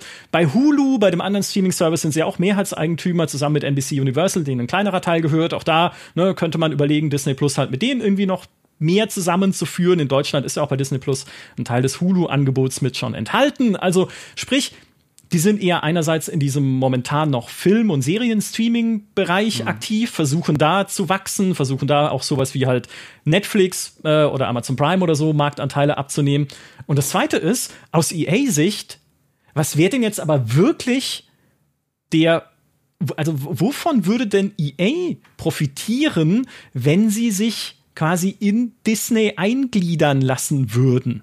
Mhm. Also was hätte denn EA davon? Weil auch Disney ist kein Tech-Unternehmen. Ne? Disney ist wieder das ja. klassische Medienunternehmen. Du kommst mhm. in eine Familie, die keine, also sie sind kein Cloud-Anbieter, sie sind halt einfach auch Content. Producer. Und ja. ja, dann kannst du halt deinen Content producen auf Basis von Disney-Marken und dann verkaufst du vielleicht auch mehr. Aber wo ist denn da der Next Step? Ne? Wo ist denn da die nächste Stufe des Gamings, die nächste Entwicklungsstufe, die man vielleicht gehen möchte? Naja, also ich glaube, die Shareholder werden den Kaufpreis kriegen. Dann wäre schon mal das Gröbste fertig. ja, okay, ja, gut. Weil ich glaube, da, da, da, da gibt es bestimmt einige Leute, die sich freuen würden. Ähm, also, du musst mir mal ein bisschen helfen mit Disney, weil ich das, äh, ich bin kein Disney-Experte. Hm. Wie ist das, wie ist denn deren Logik? Ähm, produzieren sie die Filme alle selbst? Und was bedeutet das überhaupt, Filme selbst zu produzieren? Heißt das, also man hört ja immer, man holt dann Schauspieler und man holt Regisseure. Also irgendwie ist es ja eher so, man organisiert viel drumherum, aber das gehört ja einem nicht richtig, sondern das ist nur kurz, also sozusagen, wenn man zieht Leute, das ist sozusagen oder wie ist, was bedeutet Contentproduktion bei so einem Medienunternehmen wie Disney? Ah, das ist eine gute Frage. Äh, so, so tief stecke ich in Disney auch nicht drin. Das ist mal ein echt ein eigener Podcast, den wir machen müssen, sich das genauer anzuschauen. Aber zu Disney ja. gehört ja zum Beispiel sowas wie Pixar. Ne? Und Pixar hm. gehört ja, ja quasi jetzt die ganze ich sag mal, Kinder- und Jugendlichen-Filmsparte von Disney. Sowas wie Frozen, was ja eine Milliardenmarke ist, unter ja. anderem mit dem Merch, was noch dranhängt und verkauft werden kann. Das sind halt Disney hat einfach einen riesen Sack voller starker IPs, also starker Marken. Ja. Ein paar davon haben sie sich eingekauft, ne, sowas wie Star Wars. Indiana Jones vielleicht nicht, aber ja, ihr wisst, was ich meine. Ähm, Marvel. Hm? Marvel, Marvel, Marvel, absolut. Vergesse ich jedes Mal. Dankeschön. Marvel, natürlich. Soll das ein oder andere Film rausgebracht haben. ja. ja, ich glaube, da kommen auch noch so an die 10.000 in den nächsten Jahren. Ähm, Genau, also ein paar Sachen sie, haben sie eingekauft, ein paar Sachen haben sie auch aus eigener Kraft halt neu erschaffen, sowas wie Frozen, ne, ja. was sie dann halt äh, rausgebracht haben und was erfolgreich geworden ist. Aber es ist halt ja. dieses klassische Content-Business. Ja, dann lass uns mal eine Prämisse ziehen. Und zwar, und dann auf der Basis mal anfangen, so ein bisschen zu argumentieren. Und zwar ist es ja so, dass, also ich kenne aus der Organisationstheorie das sogenannte Hollywood-Prinzip oder das Hollywood-Modell. Das Hollywood-Modell ist eine besondere Art von Organisationsform, wo es im Grunde eine Art Meta, also so eine Plattformorganisation gibt. Das wäre in dem Fall der ähm, Film, Filmgeldgeber, ne? also keine Ahnung, Warner oder so. Und was sie dann im Grunde machen, ist, dass für jeden Film wird eine eigene Firma gegründet. Also es gibt ein Subunternehmen, das wird gegründet nur für diese Firma und die bekommen dann das Geld. Und was diese Firma dann macht, die hat selber ist nur eine Hülle. Und so ist im Grunde das, äh, das Hollywood-Modell, ist im Grunde, dass Kameramenschen, Drehbuchautoren und Autorinnen, äh, Special Effect-Menschen, Schauspieler, Regisseure, dass ja wie alle wie kleine Mini-Unternehmen sind. Und die werden dann alle sozusagen als Mini-Unternehmen gecontracted oder vertragsgebunden an dieses andere Unternehmen. So dass du im Grunde halt Melange hast zwischen ganz vielen unterschiedlichen Unternehmen, die dann für ein paar Jahre sich sozusagen zusammenschließen für einen Film. Das ist nicht Gaming so richtig, ne? Also Gaming funktioniert anders. Das bedeutet, man könnte sagen, hätte EA einen Vorteil dadurch, dass sie sagen, wir können dadurch eine Professionalisierung bekommen, in dem, was es bedeutet, hochkomplexe Produktion zu machen. Und ich würde sagen, Disney kann das nicht, hat diese Erfahrung nicht. Da sind wir eher bei den Tech-Unternehmen. Was Disney aber vielleicht anders hat als die Tech-Unternehmen, ist, dass die Produktion an sich mehrere Jahre dauert und es unsicher ist, ob es erfolgreich wird oder nicht. Das ist im, im Enterprise oder bei, bei Microsoft und so weiter anders. Also die haben andere Entwickler, also das ist auch eine, darüber haben wir auch schon mal Podcast gemacht, ne? Mehr, mehr sozusagen äh, Early Access, also mehr äh, Minimum Viable Product, äh, hohe, hohe äh, Entwicklung mit den Kunden, sehr iterativ, agile Entwicklung aus meiner Sicht müsste ja Gaming auch in so eine Richtung ja. gehen. Aber wenn wir jetzt klassisches Gaming nehmen, würde ich sagen, okay, das ist schon eher so ein Hollywood-Modell. Ne? Man kann ja nicht so einen MVP-Film raushauen. Das heißt, weiß ich nicht, dann hätten sie vielleicht mehr Verständnis, dass die Produktion so laufen. Dieses Verständnis und diese Erfahrung fehlt vielleicht auf der Tech-Seite, weil die andere Entwicklungserfahrung haben. Ja, also wie gesagt, ich glaube, das Learning wäre da gar nicht so schlecht. Das heißt, welchen Benefit würde dann Micro, äh, sorry, Microsoft, ähm, Disney bringen? Disney würde Geld bringen, mhm. wobei sie sind ein Value-Unternehmen. Ne? Das, sie haben auch nicht unendlich Kapazitäten. Wir, wir, ne, wir denken immer, dass es so eine riesen Akquise ist, die sie da gemacht haben mit Marvel und so weiter, aber wir reden dort nur über Franchises. Das ist, die bringen ja kein Geld. Da muss das Geld investiert werden, damit was rumkommt. Ähm, also sie haben Geld, was die haben, das haben alle Internet, äh, sorry, alle Medienunternehmen, auch ähm, Camcast, was wir vorhin diskutiert haben, Comcast, sorry, ist, sie können für Reichweite sorgen. Ja. Aber im weitesten können sie aber Reichweite in eher klassischen Medien sorgen. Ne? Also klar, so Product Placement in Filmen und so weiter. Hm, Reichweite funktioniert im Gaming ja heute ein bisschen anders. Ne? Also das sind ja eher, haben wir Streamer, haben wir, was weiß ich, ne? dieser Kram ist ja der heute, die eher die Reichweite sorgt. Das bedeutet aus meiner Sicht, wenn ihr Glück habt, kriegen sie eine, also wenn es passieren würde, ne, weiß ich nicht, ob die wirklich sehr viel Mehrwert hätten. Ähm, und wie gesagt, die Erfahrung und jedes Unternehmen ist abhängig von seinen Pfaden, die, er, die sie vorher haben, sogenannte Pfadabhängigkeit, weil ja das Gaming bei Disney eher so nicht so gut gelaufen ist. Und das wirkt ja auch einfach langfristig. Ja. Ja, ich glaube auch. Also, wie gesagt, sie tasten sich ja auch erst wieder ran, was In-house angeht. Und ich muss mich an dieser Stelle bei allen Frozen-Fans in unserem Publikum in aller Form entschuldigen. Das war natürlich nicht von Pixar, sondern von, von den Walt Disney Animation Studios. Ja. Unverzeihlich. Es tut mir sehr leid. Meine Tochter guckt das auch immer. Ja, äh, also. Ich habe Olaf äh, Lego Schlüsselanhänger. Ja, das ist äh, Entschuldigung nochmal an alle. anyway. Stimmt, die ganzen Frozen-Fans hören den GameStar. Ja, das, die, die Schnittmenge, ist, da gibt es eine Dunkelziffer, ne? ist größer, als man vielleicht denkt. Anyway, genau, also ich, ich äh, gebe alle mit, was du sagst. Ich kann mir auf beiden Seiten nicht vorstellen, dass es so die richtige Euphorie für diesen Deal gibt zum jetzigen Zeitpunkt. Auch da wieder, Disney kann natürlich jetzt weiter versuchen zu wachsen in diesem Gaming-Umfeld, durch die Lizenzvergabe auch, ne, wenn sie jetzt sehen, das Indiana Jones-Spiel geht durch die Decke, die anderen Star Wars-Spiele, die entstehen, die tollen Marvel-Spiele, die Square Enix gemacht hat. Warte, Okay, Guardians of the Galaxy war gut. Marvel's Avengers war leider ein Reinfall. Aber auch da, ne, ja. halt zu gucken, was können denn andere zum Beispiel mit den Lizenzen anfangen, die wir haben? Und vielleicht können wir ja selbst dann daraus lernen, um irgendwann zu sagen, lass uns was Eigenes aufbauen, respektive nichts neu aufbauen, sondern einkaufen. Ja, und wahrscheinlich, wenn sie diese Strategie weiterfahren, die sie gerade machen, Altverwertung über ihre, äh, über Disney Plus und ähm, das ist das, was sie ja seit immer gemacht haben. Franchises erfolgreich machen, dann andere Kanäle finden, diese Franchises weiter zu vermarkten, wo sie aber nicht jeden Monat Menschen dafür Geld bezahlen mhm. müssen, sondern sie als Partner zu benutzen. Das ist ja die, also dann bist du als Unternehmen deutlich schlanker. Ja, das Risiko ist weniger auf deiner Seite, ja. denn du gibst ja nur Franchise ab ne, klar, du musst immer aufpassen, verbrennst du damit dein Franchise oder nicht, aber am Ende hast du ja nicht die Kosten, wenn dann das große Marvel-Spiel plötzlich nicht läuft, dass du sagst, scheiße, wir haben jetzt einen Haufen Leute sitzen gehabt, die haben jetzt entwickelt, was machen wir mit diesem Risiko? Klar, der, der, der Gewinn ist geringer, aber dafür das Risiko deutlich. Aber ne, auch da wieder, bei Disney, glaube ich, der Fokus auf die Kernfähigkeit, äh, die die Organisation von Franchise-Erzeugung, das können sie doch gut. Und die Weitervermarktung dessen. Ja definitiv. Ich habe noch zwei Unternehmen auf der Liste, die EA kaufen könnten. Beide wurden schon erwähnt. Das eine ist Facebook. Fa Weil, hey, Facebook war im Gespräch für die Übernahme von Activision, ne? laut Washington Post. Also, un sie sind zumindest interessiert an diesem Bereich. Nur auch bei Facebook ja. frage ich mich, was könnten die beisteuern? Klar, auch da ah. Plattformen, Reichweiten und Werbung. Werbung ist wichtig, ja. das wissen wir, insbesondere im Free-to-Play-Bereich, für Akquise neuer Spielerinnen und Spieler. Ja, je mehr du Leuten ins Gesicht drücken kannst, dass sie jetzt Apex Legends spielen sollen, desto mehr Leute werden es am Ende spielen. Nicht, dass es Apex noch nötig hätte. Das ist wenigstens mal eine Marke, die EA erfolgreich führt mit über zwei Milliarden Dollar Umsatz in den letzten, mhm. also seit es erschienen ist.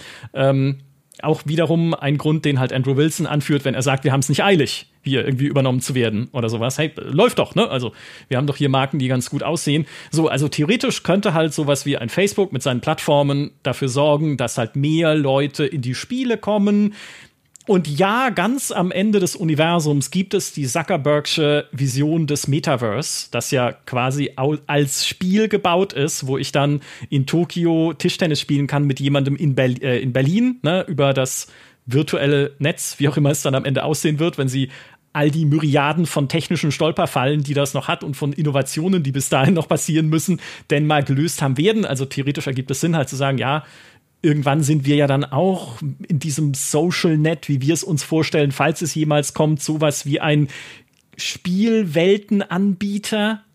Aber das ist halt hm. so weit weg. Also auch da, da würde ich doch als EA sagen, gib mir doch lieber erstmal was in die Hand, wo ich sagen kann, jetzt sofort, wenn wir uns zusammenschließen, wenn es hier eine Fusion gibt, können wir sofort in die Richtung volle Kanne gehen. Dann haben wir endlich mal Geld, um Projekt X zu machen. Was könnte das sein?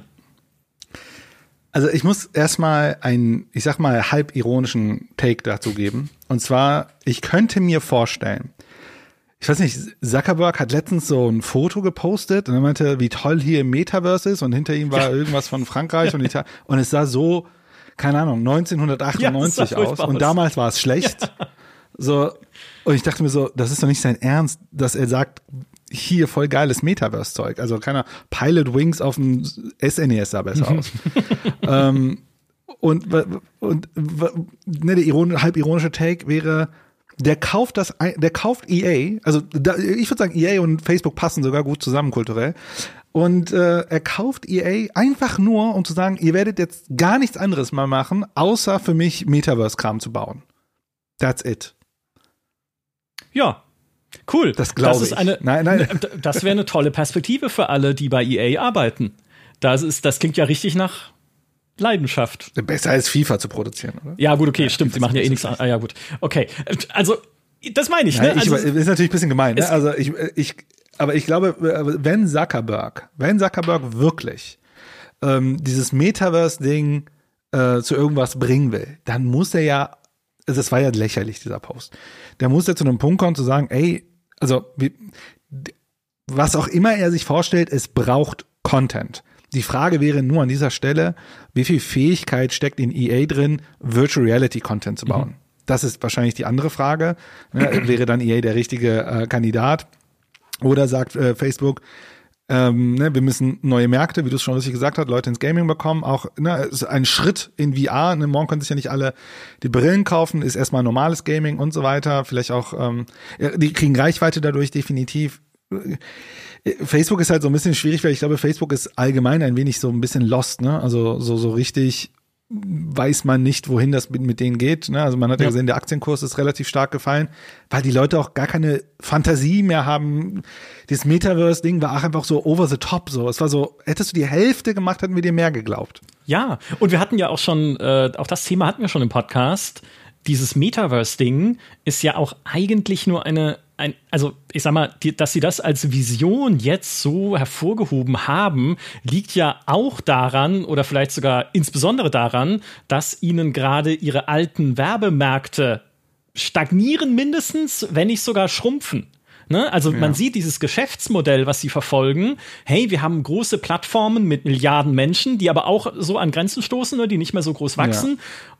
Und wir schaffen es aber nicht mit denen mehr Geld zu verdienen, sondern das Verkaufen von Werbung darauf, naja, also es äh, explodiert jetzt nicht gerade. Ne? Wir brauchen ja, und, was und schlechte Neues. Publicity. Und also genau, glaub, ja. sehr schlechte Publicity, dadurch auch Werbekunden wird immer schwieriger, Werbung kosten fällt gerade eh schwierig. Also die die hätten also ich meine, Mark Zuckerberg kann man wahrscheinlich viel zutrauen. Ne? Der hat damals eine Milliarde für Instagram bezahlt, was schlau war, äh, retro, retrospektiv. Ja. Also das war ein guter Deal. Er hat WhatsApp gekauft. Ich weiß nicht, wie WhatsApp sich monetarisiert. Ähm, keine Ahnung, habe ich gar keine Ahnung von. Muss man das nicht bezahlen? Ähm, das kostet doch was. Kostet es was? Habe ich das bezahlt? Habe ich, hab ich Max Zuckerberg Geld gegeben, Human?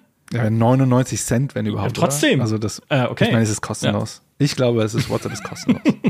ja, weil äh, ich glaube, wofür, wofür, also das ist jetzt mein, mein Verständnis ist, äh, wie bei Google, dass im Grunde alles genutzt wird an Daten, um die Algorithmik zu verbessern. Ähm, deswegen ist ja bei Google alles kostenlos. Ne? Alles geht in den äh, Werbealgorithmus mhm. rein. Äh, ich weiß jetzt nicht, aber ob es bei WhatsApp auch der Fall ist. Ähm, könnte ich mir aber vielleicht vorstellen. Ich weiß, es gibt noch WhatsApp for Business. Ähm, aber ich weiß nicht, ob das relevante Umsätze macht. Ja, ja.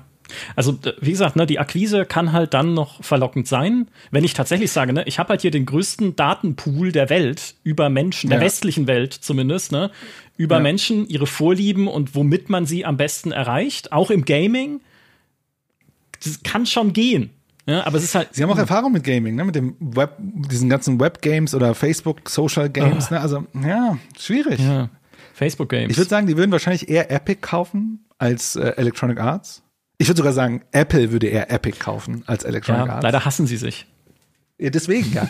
Du kaufst seinen Feind. ja, stimmt. Ja, richtig. Dann hast du das, das ein Problem weniger. Deswegen lohnt es sich ja eher Epic zu kaufen ja. als Electronic Arts. Ja. Für alle, die die Post äh, Podcasts nicht kennen, auch über Epic haben wir schon episch gesprochen an dieser Stelle. Und, Und Epic, um das ja. vielleicht aufzufangen, aber ich würde es jetzt gar nicht weiter vertiefen. Epic wird nicht verkauft werden, solange Tim Sweeney lebt. Weil ich glaube, Tim Sweeney, solange seine Vision da ist, solange er an der Spitze dieser Firma steht, dann wird Epic auch weiter diese Vision verfolgen und sich nicht davon abbringen lassen, dass Apple mit dem Geldkoffer anklopft. Wenn Team Sweeney mal nicht mehr da ist, mal schauen. Ne? Also auch da ist die Zukunft äh, äh, un unklar, wie bei allem natürlich, weil es die Zukunft ist. Das letzte Unternehmen auf dem Zettel, was bleibt jetzt so übrig? Ne? Wir haben Disney durchgestrichen, wir haben Google durchgestrichen, wir haben Apple, haben wir Wildcard dahinter geschrieben und wissen einfach nicht, was sie machen. Facebook unwahrscheinlich könnte sein, wer weiß, waren auch bei Activision mit dran, aber äh, ich glaube es nicht so richtig. Microsoft hat schon Activision, das heißt, die sind jetzt erstmal für eine Weile beschäftigt mit einer großen Übernahme. Es bleibt noch Amazon. Und jetzt lass mich dir von einem Traum erzählen. Der, der Traum von Amazon und Gaming die Amazon Game Studios, beziehungsweise Amazon Games, wie es inzwischen heißt, sind 2011 entstanden als der Amazon App Store für Mobile und Facebook Games. Hatte ich noch nie gehört, bevor ich heute darüber was nachgelesen habe, war da äh, seit 2011. Jetzt kommt der Traum. 2014 haben sie gesagt, wir machen das größer. Wir krempeln das um. Wir gründen die Amazon Game Studios und setzen als Leiter ein Mike Frassini, der ehemals verantwortlich war für die Büchersparte von Amazon. Also für das Ding, was Amazon groß gemacht hat, für den Nukleus, ne, aus dem dieses Riesenunternehmen geworden ist, das wir heute sehen. Um zu zeigen, sie meinen es ernst. Ne? Also natürlich war da Mike Frassini nicht allein für verantwortlich, aber er hat zumindest diese Büchersparte bis er dann zu den Game Studios versetzt wurde, sehr gut geführt. Und dann hieß es, jetzt gehst du hier in das neue Ding, was wir versuchen werden, groß zu machen. Und sie haben, und das finde ich sehr bemerkenswert, das Großmachen klein angefangen. Denn sie haben dann unter anderem angeheuert Kim Swift ne, von Portal damals, äh, die, die Frontfrau. Den Clint Hocking, der Far Cry 2 gemacht hat. Sie haben Mitglieder angeworben des Teams hinter System Shock 2. Eines der besten Spiele, die jemals entwickelt wurden bei Irrational Games.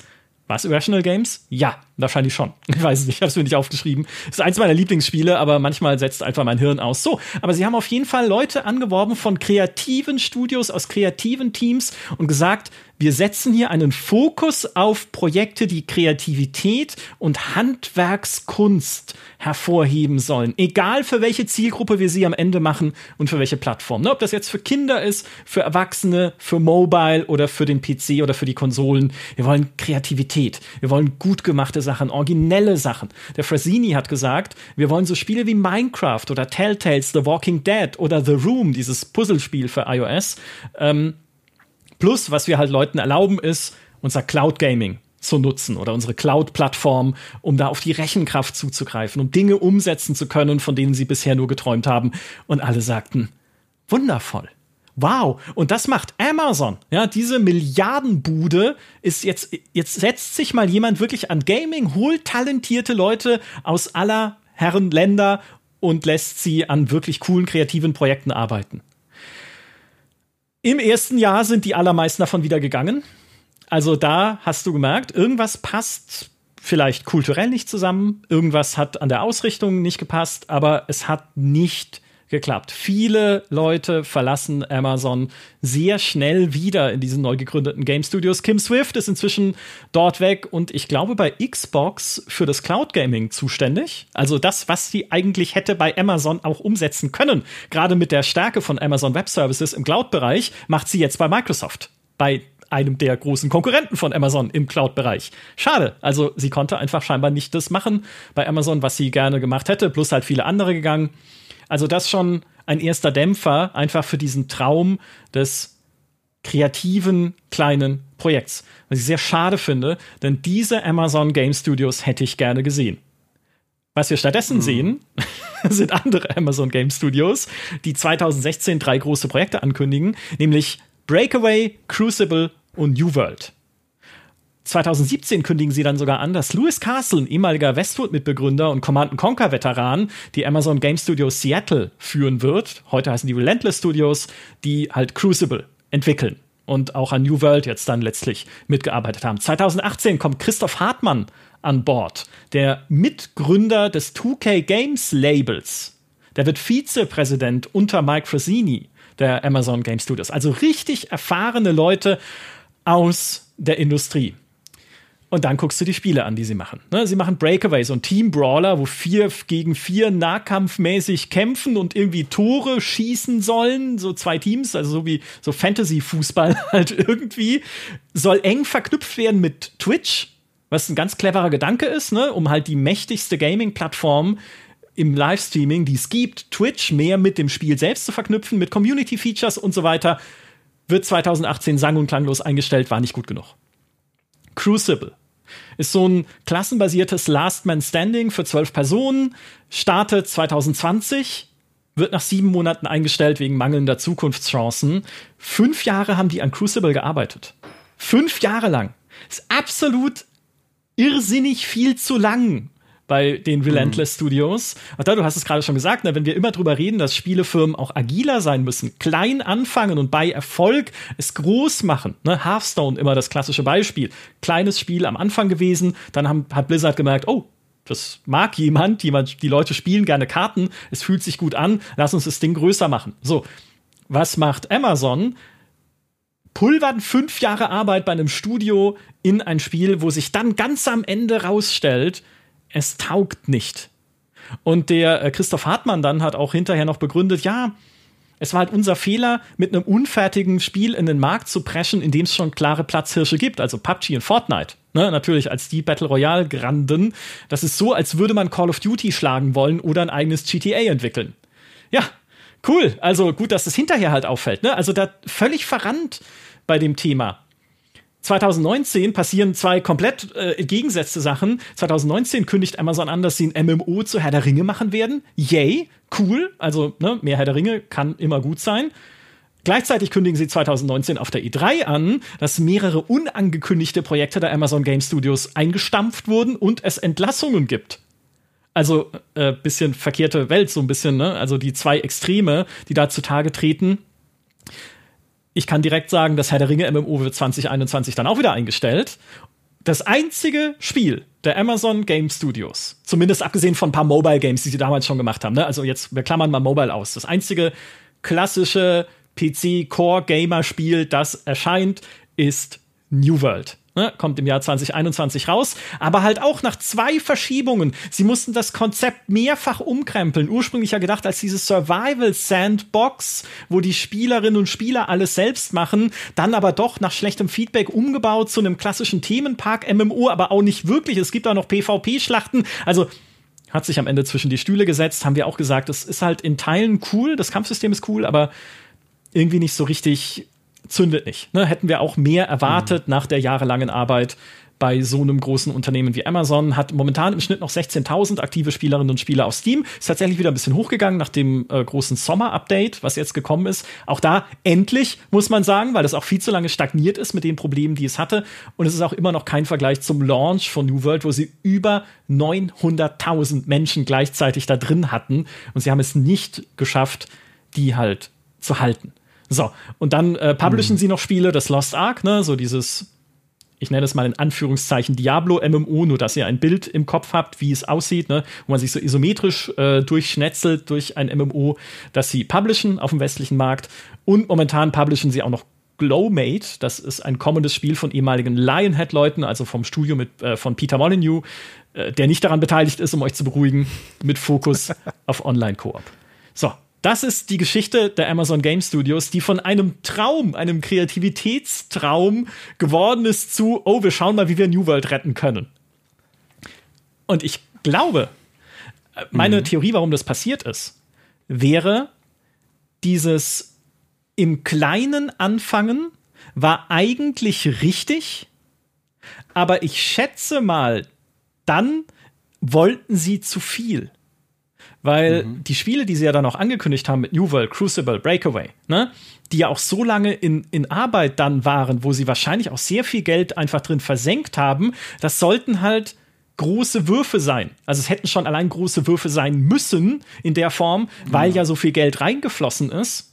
Also scheinbar ist es irgendwo gekippt, dass sie gesagt haben, dieser, mhm. unser Einstieg in den Gaming-Markt darf kein Einstieg der kleinen Schritte mehr sein, sondern wir müssen richtig auf den Putz hauen. Und das ja. klappt nicht. Es klappt nicht, wenn man das von null an neu aufbauen möchte. Vielleicht ganz kurz ein, ein Wort noch dazu von dem Christoph Hartmann, ja. dass er gesagt hat, bevor äh, New World rausgekommen ist, also bevor man wusste, dass halt New World auch dann in der Release-Fassung nicht ganz ideal war, wo er gesagt hat, wir haben diese Amazon Game Studios von Grund auf neu ausgebaut, bei einem Interview mit GamesIndustry.biz, weil wir es bei Amazon vorziehen, Dinge intern zu entwickeln, anstatt sie einfach einzukaufen.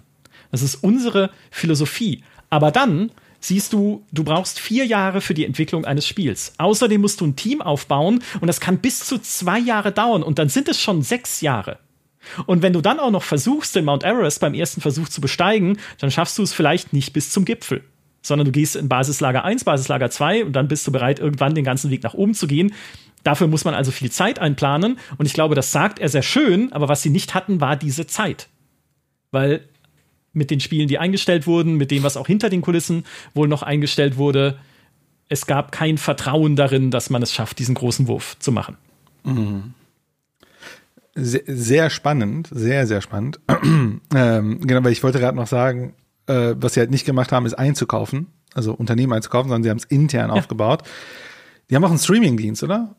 Luna oder sowas, oder? Ja.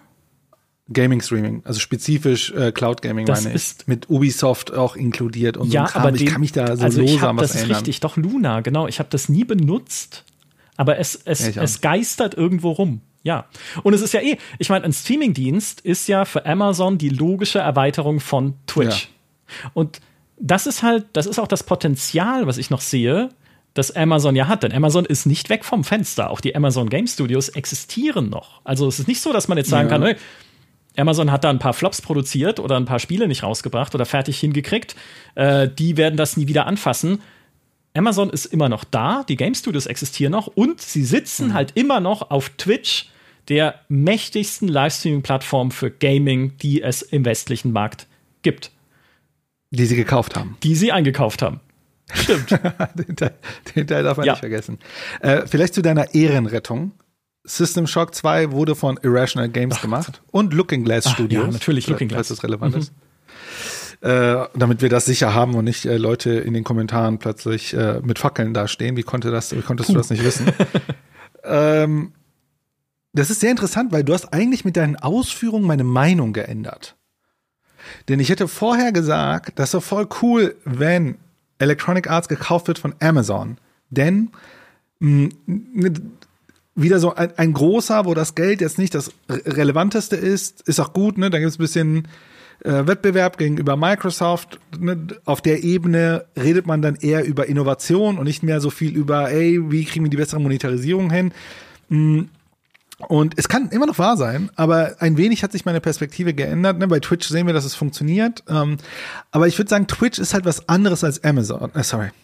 Ich, ich verhaspel mich die ganze Zeit. Twitch ist was anderes als EA. Twitch ist Plattformgeschäft. EA nicht. Ja. EA ist Contentgeschäft. Genau. Und Plattformgeschäft kennen sie.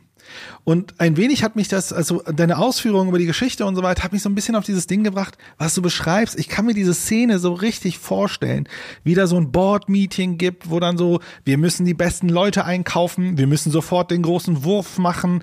Also halt diese Gespräche, die halt so in Management-Meetings stattfinden, wo dann einer sagt, ja, und das, äh, das müssen wir doch alles gut gemanagt bekommen, das kriegen wir doch in dem hin, bringen wir mal eine Liste der besten Entwickler, die man so kennt und was ist denn gerade am Markt so beliebt, da müssen wir jetzt richtig Geld reinbuttern und damit, da muss es ein Ding werden. Und so funktioniert das ja nicht. Also sowohl Gaming als auch viele andere Industrien funktionieren ja nicht auf die Art. Genau, genau wie die Leute, genau wie ähm, die das ja auch in den Interviews gesagt haben. Am Ende müssen Menschen, also Entwickler und Entwicklerinnen zusammenarbeiten, dass ein Produkt entsteht. Da kannst du tolle Köpfe dahinstellen mit großen Namen, aber wenn du nicht die Teams hast, die in den richtigen Strukturen arbeiten, die die richtigen Anreizsysteme ähm, ähm, ähm also Anreizsysteme in dem Sinne, dass diese Systeme ihnen nicht den Anreiz kaputt machen, gute Spiele zu äh, bauen, insbesondere. Dass man solche, das ist ja, also, weißt du, wenn, wenn du dann so wie du es beschreibst, und wie gesagt, ich stecke nicht so tief in den Logiken von Amazon mhm. drin, hört sich das für mich nach einer sehr performance-getriebenen, KPI-orientierten Organisation an.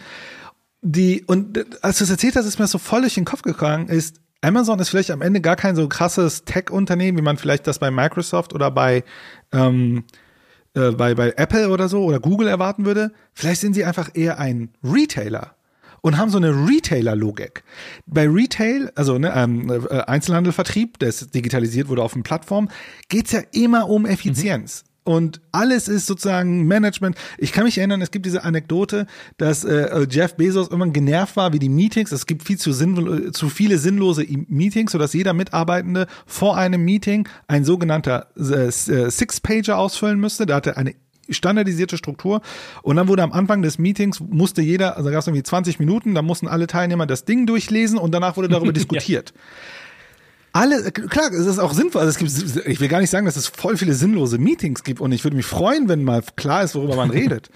Aber das ist ja, das zeigt ja ein wenig diese Effizienzkultur. Ne? Dieses so, und dann ist die Frage, bewertest du dann Einzelne oder sagst du, ey, Menschen machen Wertschöpfung? Mhm. Weil wenn du, du sagst, ich hole oh, oh, tolle Leute und dann irgendwie passiert schon was, ist es, es ist so klassisches Management-Denke, weißt du, äh, äh, was man da beobachten könnte? Ja. Und da würde ich sagen, da könnte es sein, dass sich Amazon unterscheidet von den anderen, von äh, insbesondere Microsoft und Google und Apple. Und das anscheinend, ja, alle Beispiele, die du gerade gebracht hast, sind ja genau diese Dinger. Lass uns tolle, viele Leute holen, lass viel Geld draufschmeißen, lass uns schauen, dass sie äh, einen großen Wurf machen, anstatt das gedreht zu machen. Ne? Also ähm, eher zu sagen, okay, wir müssen erstmal eine Basis schaffen. Ne? Wir müssen erstmal irgendwie, Teams müssen zum Laufen kommen, wir müssen mal was Kleines vielleicht raushauen. Oder wie, wie, wie, wie Lars von Embracer, zu sagen, ey, weißt du was, ich kann, äh, let's do, lass uns Plattform machen. Ne? Wir holen ganz viele Entwickler und schauen, dass die gut zusammenarbeiten und so weiter. Und anscheinend fehlt das dort. Ja. Deswegen, also vorher hatte ich anders gedacht und jetzt bin ich eher gedreht und sage, hm, vielleicht sind die, haben die eher so eine effiziente äh, Retailer-Denke, ja. die bei Amazon. Es kann sein. Wir können Amazon nicht, nicht äh, aufsägen, um reinzuschauen, aber ich, also es klingt so. Und ich glaube, was Amazon halt hier gemacht hat, ist ja gegen sein eigenes Credo ein bisschen zu verstoßen. Weil wir kennen doch alle dieses Bild bei Amazon und auch diesen Spruch, ein Team, ein gutes, effektives Team muss klein genug sein, um von zwei Pizzen satt zu werden. Ne, ging ja um die Welt dann. Oh, bei Amazon mit ganz kleinen Teams möglichst viel erreichen. Und eigentlich ist das mhm. ja auch im Gaming genau das, ne, was diese was diese Wasserfallproduktion ne, von Anfang an ganz viel Geld draufschütten und am Ende wird es schon ein gutes Cyberpunk, was diese Wasserfallproduktion ja ablösen müsste. Ein kleines Team schafft etwas Kreatives, Cooles und Neues. Und das kannst du dann iterieren und größer machen, wenn es gut ankommt. Aber sie mhm. haben selber dagegen verstoßen, weil sie ja, weiß ich nicht, weil sie planbaren Erfolg wollten in irgendeiner Form, scheinbar. Oder größeren Erfolg, als sie ihn äh, von sich aus stemmen konnten. Und ja. das ist halt, also ich glaube, es hat halt richtig angefangen, was sie gemacht haben, äh, mit den richtigen Gedanken so, aber es, es ist dann irgendwie aus dem Gleis gelaufen. So, aber mit den Erfahrungen jetzt im Hinterkopf und mit diesem, mit auch der Erfahrung, hey, wir, wir können hier nicht einfach uns irgendwie selber äh, Talent zusammenkaufen und sind dann von Anfang an der beste AAA-Publisher, den es jemals gegeben hat, sondern wenn wir es entweder selber aufbauen, ist es ein sehr harter, langer und steiniger Weg, der uns echt viel Geld kosten wird. Oder, oder wir kaufen uns dann halt doch jemanden dazu, der es kann. Und warum denn nicht? Also da wäre ich jetzt wirklich mhm. an dem Punkt, warum denn nicht? Weil woran Amazon ja offenbar arbeitet, ist Plattform und Infrastruktur.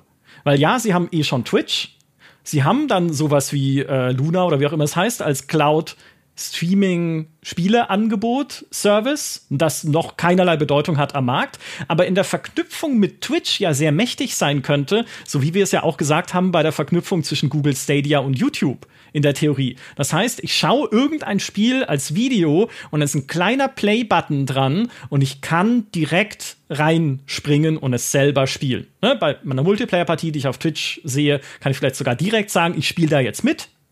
Oder wenn es ein Singleplayer-Spiel ist, kann ich direkt sagen, okay, ich will es jetzt sofort starten und selber spielen, während das Twitch-Video noch nebendran gerade live läuft. So, also diese Verknüpfung zwischen Cloud Gaming und Streaming, also Video-Streaming aus der Cloud, sind relativ offensichtlich. Das liegt nah beieinander und das treiben sie wohl zumindest strategisch ein bisschen voran.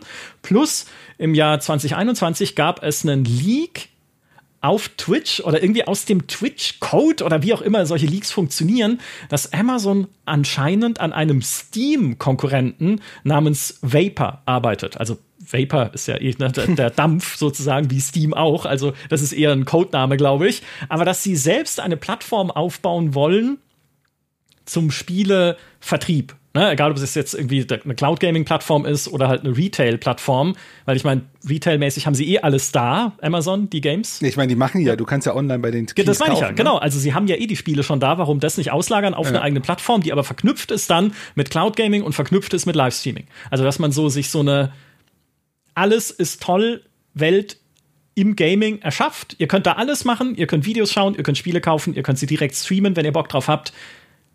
Nur was hast du denn da drauf? Ne? Also, welche Spiele spiele ich denn denn da? Ich brauche ein Angebot, ich brauche ein Inhaltsangebot. Mhm. Und meine bisher zumindest immer Theorie war, deshalb brauchen sie einen Content-Anbieter, der Erfahrung hat in der Produktion von Spielen. Und wer, wenn nicht EA?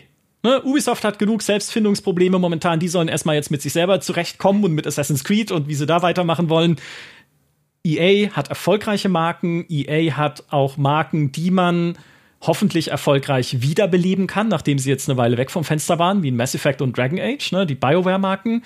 Äh, EA hat natürlich Need for Speed, EA hat immer noch FIFA, auch wenn es jetzt anders heißen wird, nachdem sie die FIFA-Lizenz nicht haben. Aber hat Amazon nicht eh äh, Champions League-Rechte irgendwie auch zum Teil, zumindest für die Übertragung? Also kann man doch da sogar noch mit Amazon Prime irgendwie vielleicht eine Verknüpfung hinkriegen. Keine Ahnung, hier dieses Champions League-Spiel, das ihr gerade seht, könnt ihr jetzt via Cloud-Streaming direkt in FIFA spielen. Weiß nicht, ob das jemand möchte, aber ich würde es zumindest anbieten per Play-Button ne? und mal gucken, was passiert. Also sehr viele Verknüpfungsmöglichkeiten. Das wäre für mich so die eine Möglichkeit. Ne? Äh, Amazon kauft dann wirklich EA. Den anderen Gedanken, den ich vorhin hatte, als du auch oder als wir über Disney gesprochen hatten und du dieses Hollywood-Modell erwähnt hast, dachte ich mir so, das ist was, worüber wir noch nie gesprochen haben äh, hier im Podcast. Aber theoretisch könnte ja ein Spieleproduktionsunternehmen auch sagen, wir arbeiten jetzt eher wie eine Hollywood-Produktionsfirma im Auftrag der großen Studios. Ne? Also mhm. dann kommt zum Beispiel ein Amazon zu EA und sagt, hey Leute, wir brauchen ein cooles Open-World-Rollenspiel von BioWare für unser Streaming-Angebot und dann machen sie das als Auftragsarbeit für Amazon. Gleichzeitig kommt Microsoft und sagt, hey, wir brauchen ein cooles neues Eishockeyspiel für unser Abo-Angebot. Und dann sagt EA, können wir. Da haben wir die Leute für. Ja. Könnte sein. Du beschreibst gerade Embracer, ne? Embracer ist dasselbe halt intern. Ja, ganz genau. Ja. Also äh, ich würde sogar sagen, Embracer will dahin gehen, dass sie das am Ende auch tun, was du beschreibst, Oder zusätzlich. So. Okay. Mhm. Weil ich hatte mal ein äh, Interview gesehen mit, äh, mit Lars und da wurde auf das Metaverse angesprochen. Und ich mag ja seine kühle Art. Also, wenn es ein neuer Kanal ist, werden wir Spiele für machen. Ne, also dann, dann sollen die Leute halt kommen und sagen, wir hätten gerne mhm. Spiele fürs Metaverse. Und ich glaube, ähm, der Lars würde wahrscheinlich auch diesen Weg gehen, den du beschrieben hast. Vielleicht äh, so ein Ding, warum ich glaube, dass diese Hollywood-Modell für, also wenn, dann müsste es ein neues Unternehmen sein, das machen. Ich glaube, ähm, rein aus einer ökonomischen Logik, nicht, dass es eine schlaue Logik ist, ich sage nur, das ist eine ökonomische Logik, ist, äh, dass sie auf Vermögenswerte sitzen, ja. die sie nicht kapital, die sie wenig kapitalisieren würden. Also die Frage ist, warum nutzen sie nicht diese ganzen, also dann würden ja, also in der, in der Aktienbewertung würden ja die Vermögenswerte der IPs weniger stattfinden, weil er sozusagen in der Prognose nicht heißt, oh, die werden vielleicht das nächste große FIFA, FIFA vielleicht schon, aber keine Ahnung was machen, weil sie ja eher diese Logik mhm. fahren. Äh, und, und dann ist es ja immer eine Frage der Ressourcenallokation. Die Frage ist ja immer, auf welche Projekte allokieren wir unsere Ressourcen und wie organisieren wir sozusagen unsere, unseren von Vertrieb bis Produktion bis äh, Auslieferung. Äh, aber, aber ich könnte mir vorstellen, dass es ein grundsätzliches interessantes Modell ist, was nicht das EA sich dazu durchringen könnte, sowas ja. zu tun. Ähm, aber eine andere Sache, ich glaube, also ich weiß, das ist mir schon immer mitgeschwungen, aber dieses das ist, das wäre ja der krasseste Gamechanger, wenn das kommen würde, dass ich, wenn ich mir ein Video, YouTube oder Twitch anschaue und dann sofort in das Reinding springen könnte, ich würde, glaube ich, 17 mal mehr Spiele spielen, wenn diese Logik existieren würde. Also wahrscheinlich das, also wenn da Google noch dran ist und Amazon und die, die knacken den Code als erster, könnte ich mir vorstellen, dass ganz, also so, sozusagen sowohl, dass es flüssig der Übergang funktioniert, das müsste ja dann, also das muss Cloud Gaming sein, anders ja. geht's ja nicht. Und dass Cloud Gaming gut funktioniert. Also diese beiden Komponenten, das könnte echt ein krasses Ding sein, wenn, wenn ähm, äh, Amazon oder äh, Google das machen, weil die anderen Tech-Unternehmen haben ja die, die Infrastruktur, also haben ja den, den Kanal nicht. Also äh, Microsoft hat ja keinen, was hatten die? hatten früher, glaube ich, irgendwas, ne? Keine Ahnung, was die jetzt haben. Die hatten Mixer, Mixer, genau. glaube ich, also, ne? Mhm. Ja, gibt's, glaub, gibt's nicht mehr, oder? Nee. Äh, Nee, genau. Ne? Also das Ding ist, diese zwei Dinge existieren und das sind ja krasse Kanäle. Denn jeder Spieleproduzent will ja, dass dann sein Spiel gestreamt wird und dass ich dann sage, oh, jetzt habe ich mal Bock da reinzuspringen und dann sozusagen diesen Effekt hätte.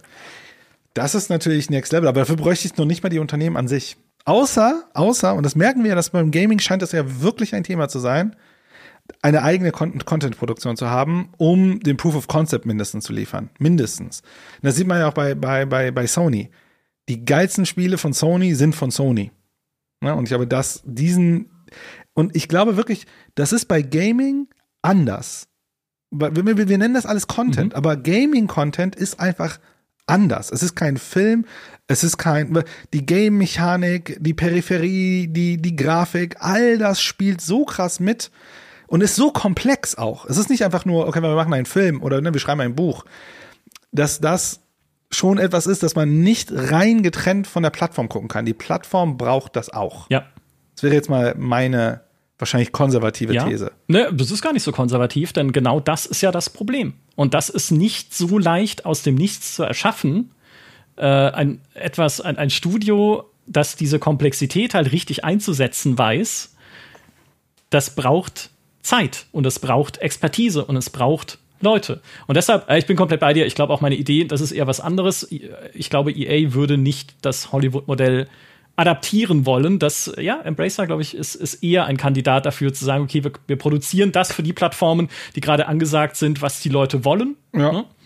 Also Embracer kauft einfach ein Unternehmen, das das machen würde und dann existieren sie in dem Embracer-Netzwerk und bauen im Grunde eine Vertriebsstruktur auf, die sagt, wir gehen zu denen hin und sagen, ey, wir haben ja ein riesen Netzwerk und wir haben sogar die IPs, können wir euch liefern, sagt, was ihr haben wollt. Und dann agiert das innerhalb des Embracer-Netzwerks und source sozusagen die Sachen zusammen und macht dann die Delivery. Und gleichzeitig gibt's aber die, die haben Kapital und sagen, ey, wir haben Bock auf ein Spiel zu investieren oder wir gehen in die Startup-Logik mit ihrem, äh, äh was ist das, Coffee Stain mhm. oder was die da haben äh, Coffee Stain ist, glaube ich, in Produktion, aber die haben ja so ein Investment äh, äh, Arm äh, Amplifier ja so heißt es oder so. Ampl Amplifier, Amplifier, genau. genau. Das ist Amplifier, genau.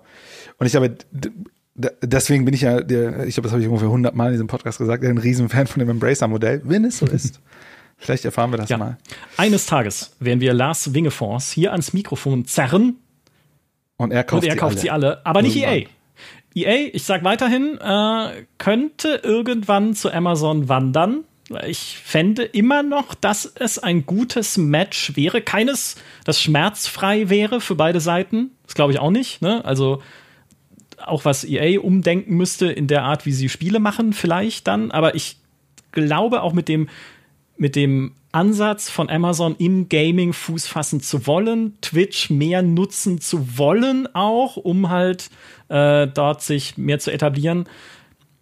Ich glaube, es wäre ein Publisher, der wirklich auch mit Erfahrung und guten Marken, ne? ich meine, wir dürfen auch die Sims ja nicht vergessen und was da noch alles mit dranhängt. Ähm, mit guten Marken äh, oder Battlefield, ne? Also ich meine, da kommt ja vielleicht auch mal wieder eins, das nicht so ist wie das Command neue. Conquer. Command Conquer. Ja, ne? Also auch da, wer weiß. So, also sich was ins Haus zu holen, die eh schon mit guten Marken kommen, die wissen, wie man daraus manchmal gute Spiele macht, manchmal nicht, aber da, da kann man, die Ecken und Kanten kann man dann noch abfeilen vielleicht. Ich glaube, es ergäbe für Amazon Sinn und ich glaube, es ergebe auch für Electronic Arts Sinn, weil sie ja eh schon auch haben durchklingen lassen, hey, wir wären und sind offen für Gespräche und für Angebote und dafür halt in eine Richtung auch mehr zu gehen, in die wir selbst aus eigener Kraft nicht gehen können. Ne? Mhm. Also auch wenn sie ins Cloud Gaming gehen wollten, EA selber ist kein Cloud-Anbieter, die sind zu klein einfach ja. dafür. Äh, du glaubst auch daran, dass dieser Gaming-Markt, also die großen, die wir in dem Gaming-Markt haben, jetzt außer Microsoft natürlich, dass dort konsolidiert wird. Dass dort sozusagen, die sich jetzt alle hoch akkumulieren sozusagen zu, größ zu größeren Unternehmen, die, die dann die Finanzkraft haben, dort nochmal stärker reinzugehen. Ja. Oder kannst du dir vorstellen, dass sozusagen organisch eines dieser Unternehmen es schafft, die nächste Stufe zu erreichen? Schwer vorstellbar. Außer Steam. Äh, außer Valve, ja genau. Wer weiß, was Valve macht, ne? Also das. Die werden die Welt Valve ist die, die andere Wildcard neben Apple, die es noch gibt. äh, Und äh, hier, wir haben äh, Tencent hätte man noch Stimmt. überlegen können. Aber Stimmt. Tencent. Ja, Tencent. Äh, möglich. Weiß ich nicht, ob das ein kultureller Fit ist mit Electronic Arts. man ja, es wäre wahrscheinlich, also Tencent, schwierig. Aber ja, aber ich glaube, viel mehr große, also Tencent wäre vielleicht noch eine interessante Überlegung, weil es Technologie und Medien mhm. ist. Ähm, also ich, um die Frage zu beantworten, ich glaube schon, dass diese Konsolidierung weitergeht.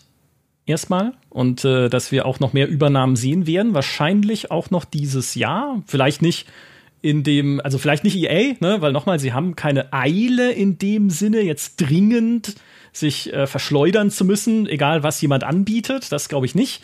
Aber also die letzte große Übernahme ist noch nicht gesprochen, glaube ich, in diesem, in dieser Branche, in die wir uns bewegen. Und ähm, ja, nee. ich, also mein Tipp wäre weiterhin Electronic Arts und Amazon. Dann können wir in fünf Jahren könnt ihr mir sagen, Bullshit, ja, jetzt hast du doch gesehen, äh, irgendwie Apple hat sie gekauft und produziert jetzt Apple Arcade Spiele, äh, Apple Arcade Sims. Stell's dir vor, Goldgrube. Ja. Weiß man's, aber äh, es wäre nach wie vor mein Guess.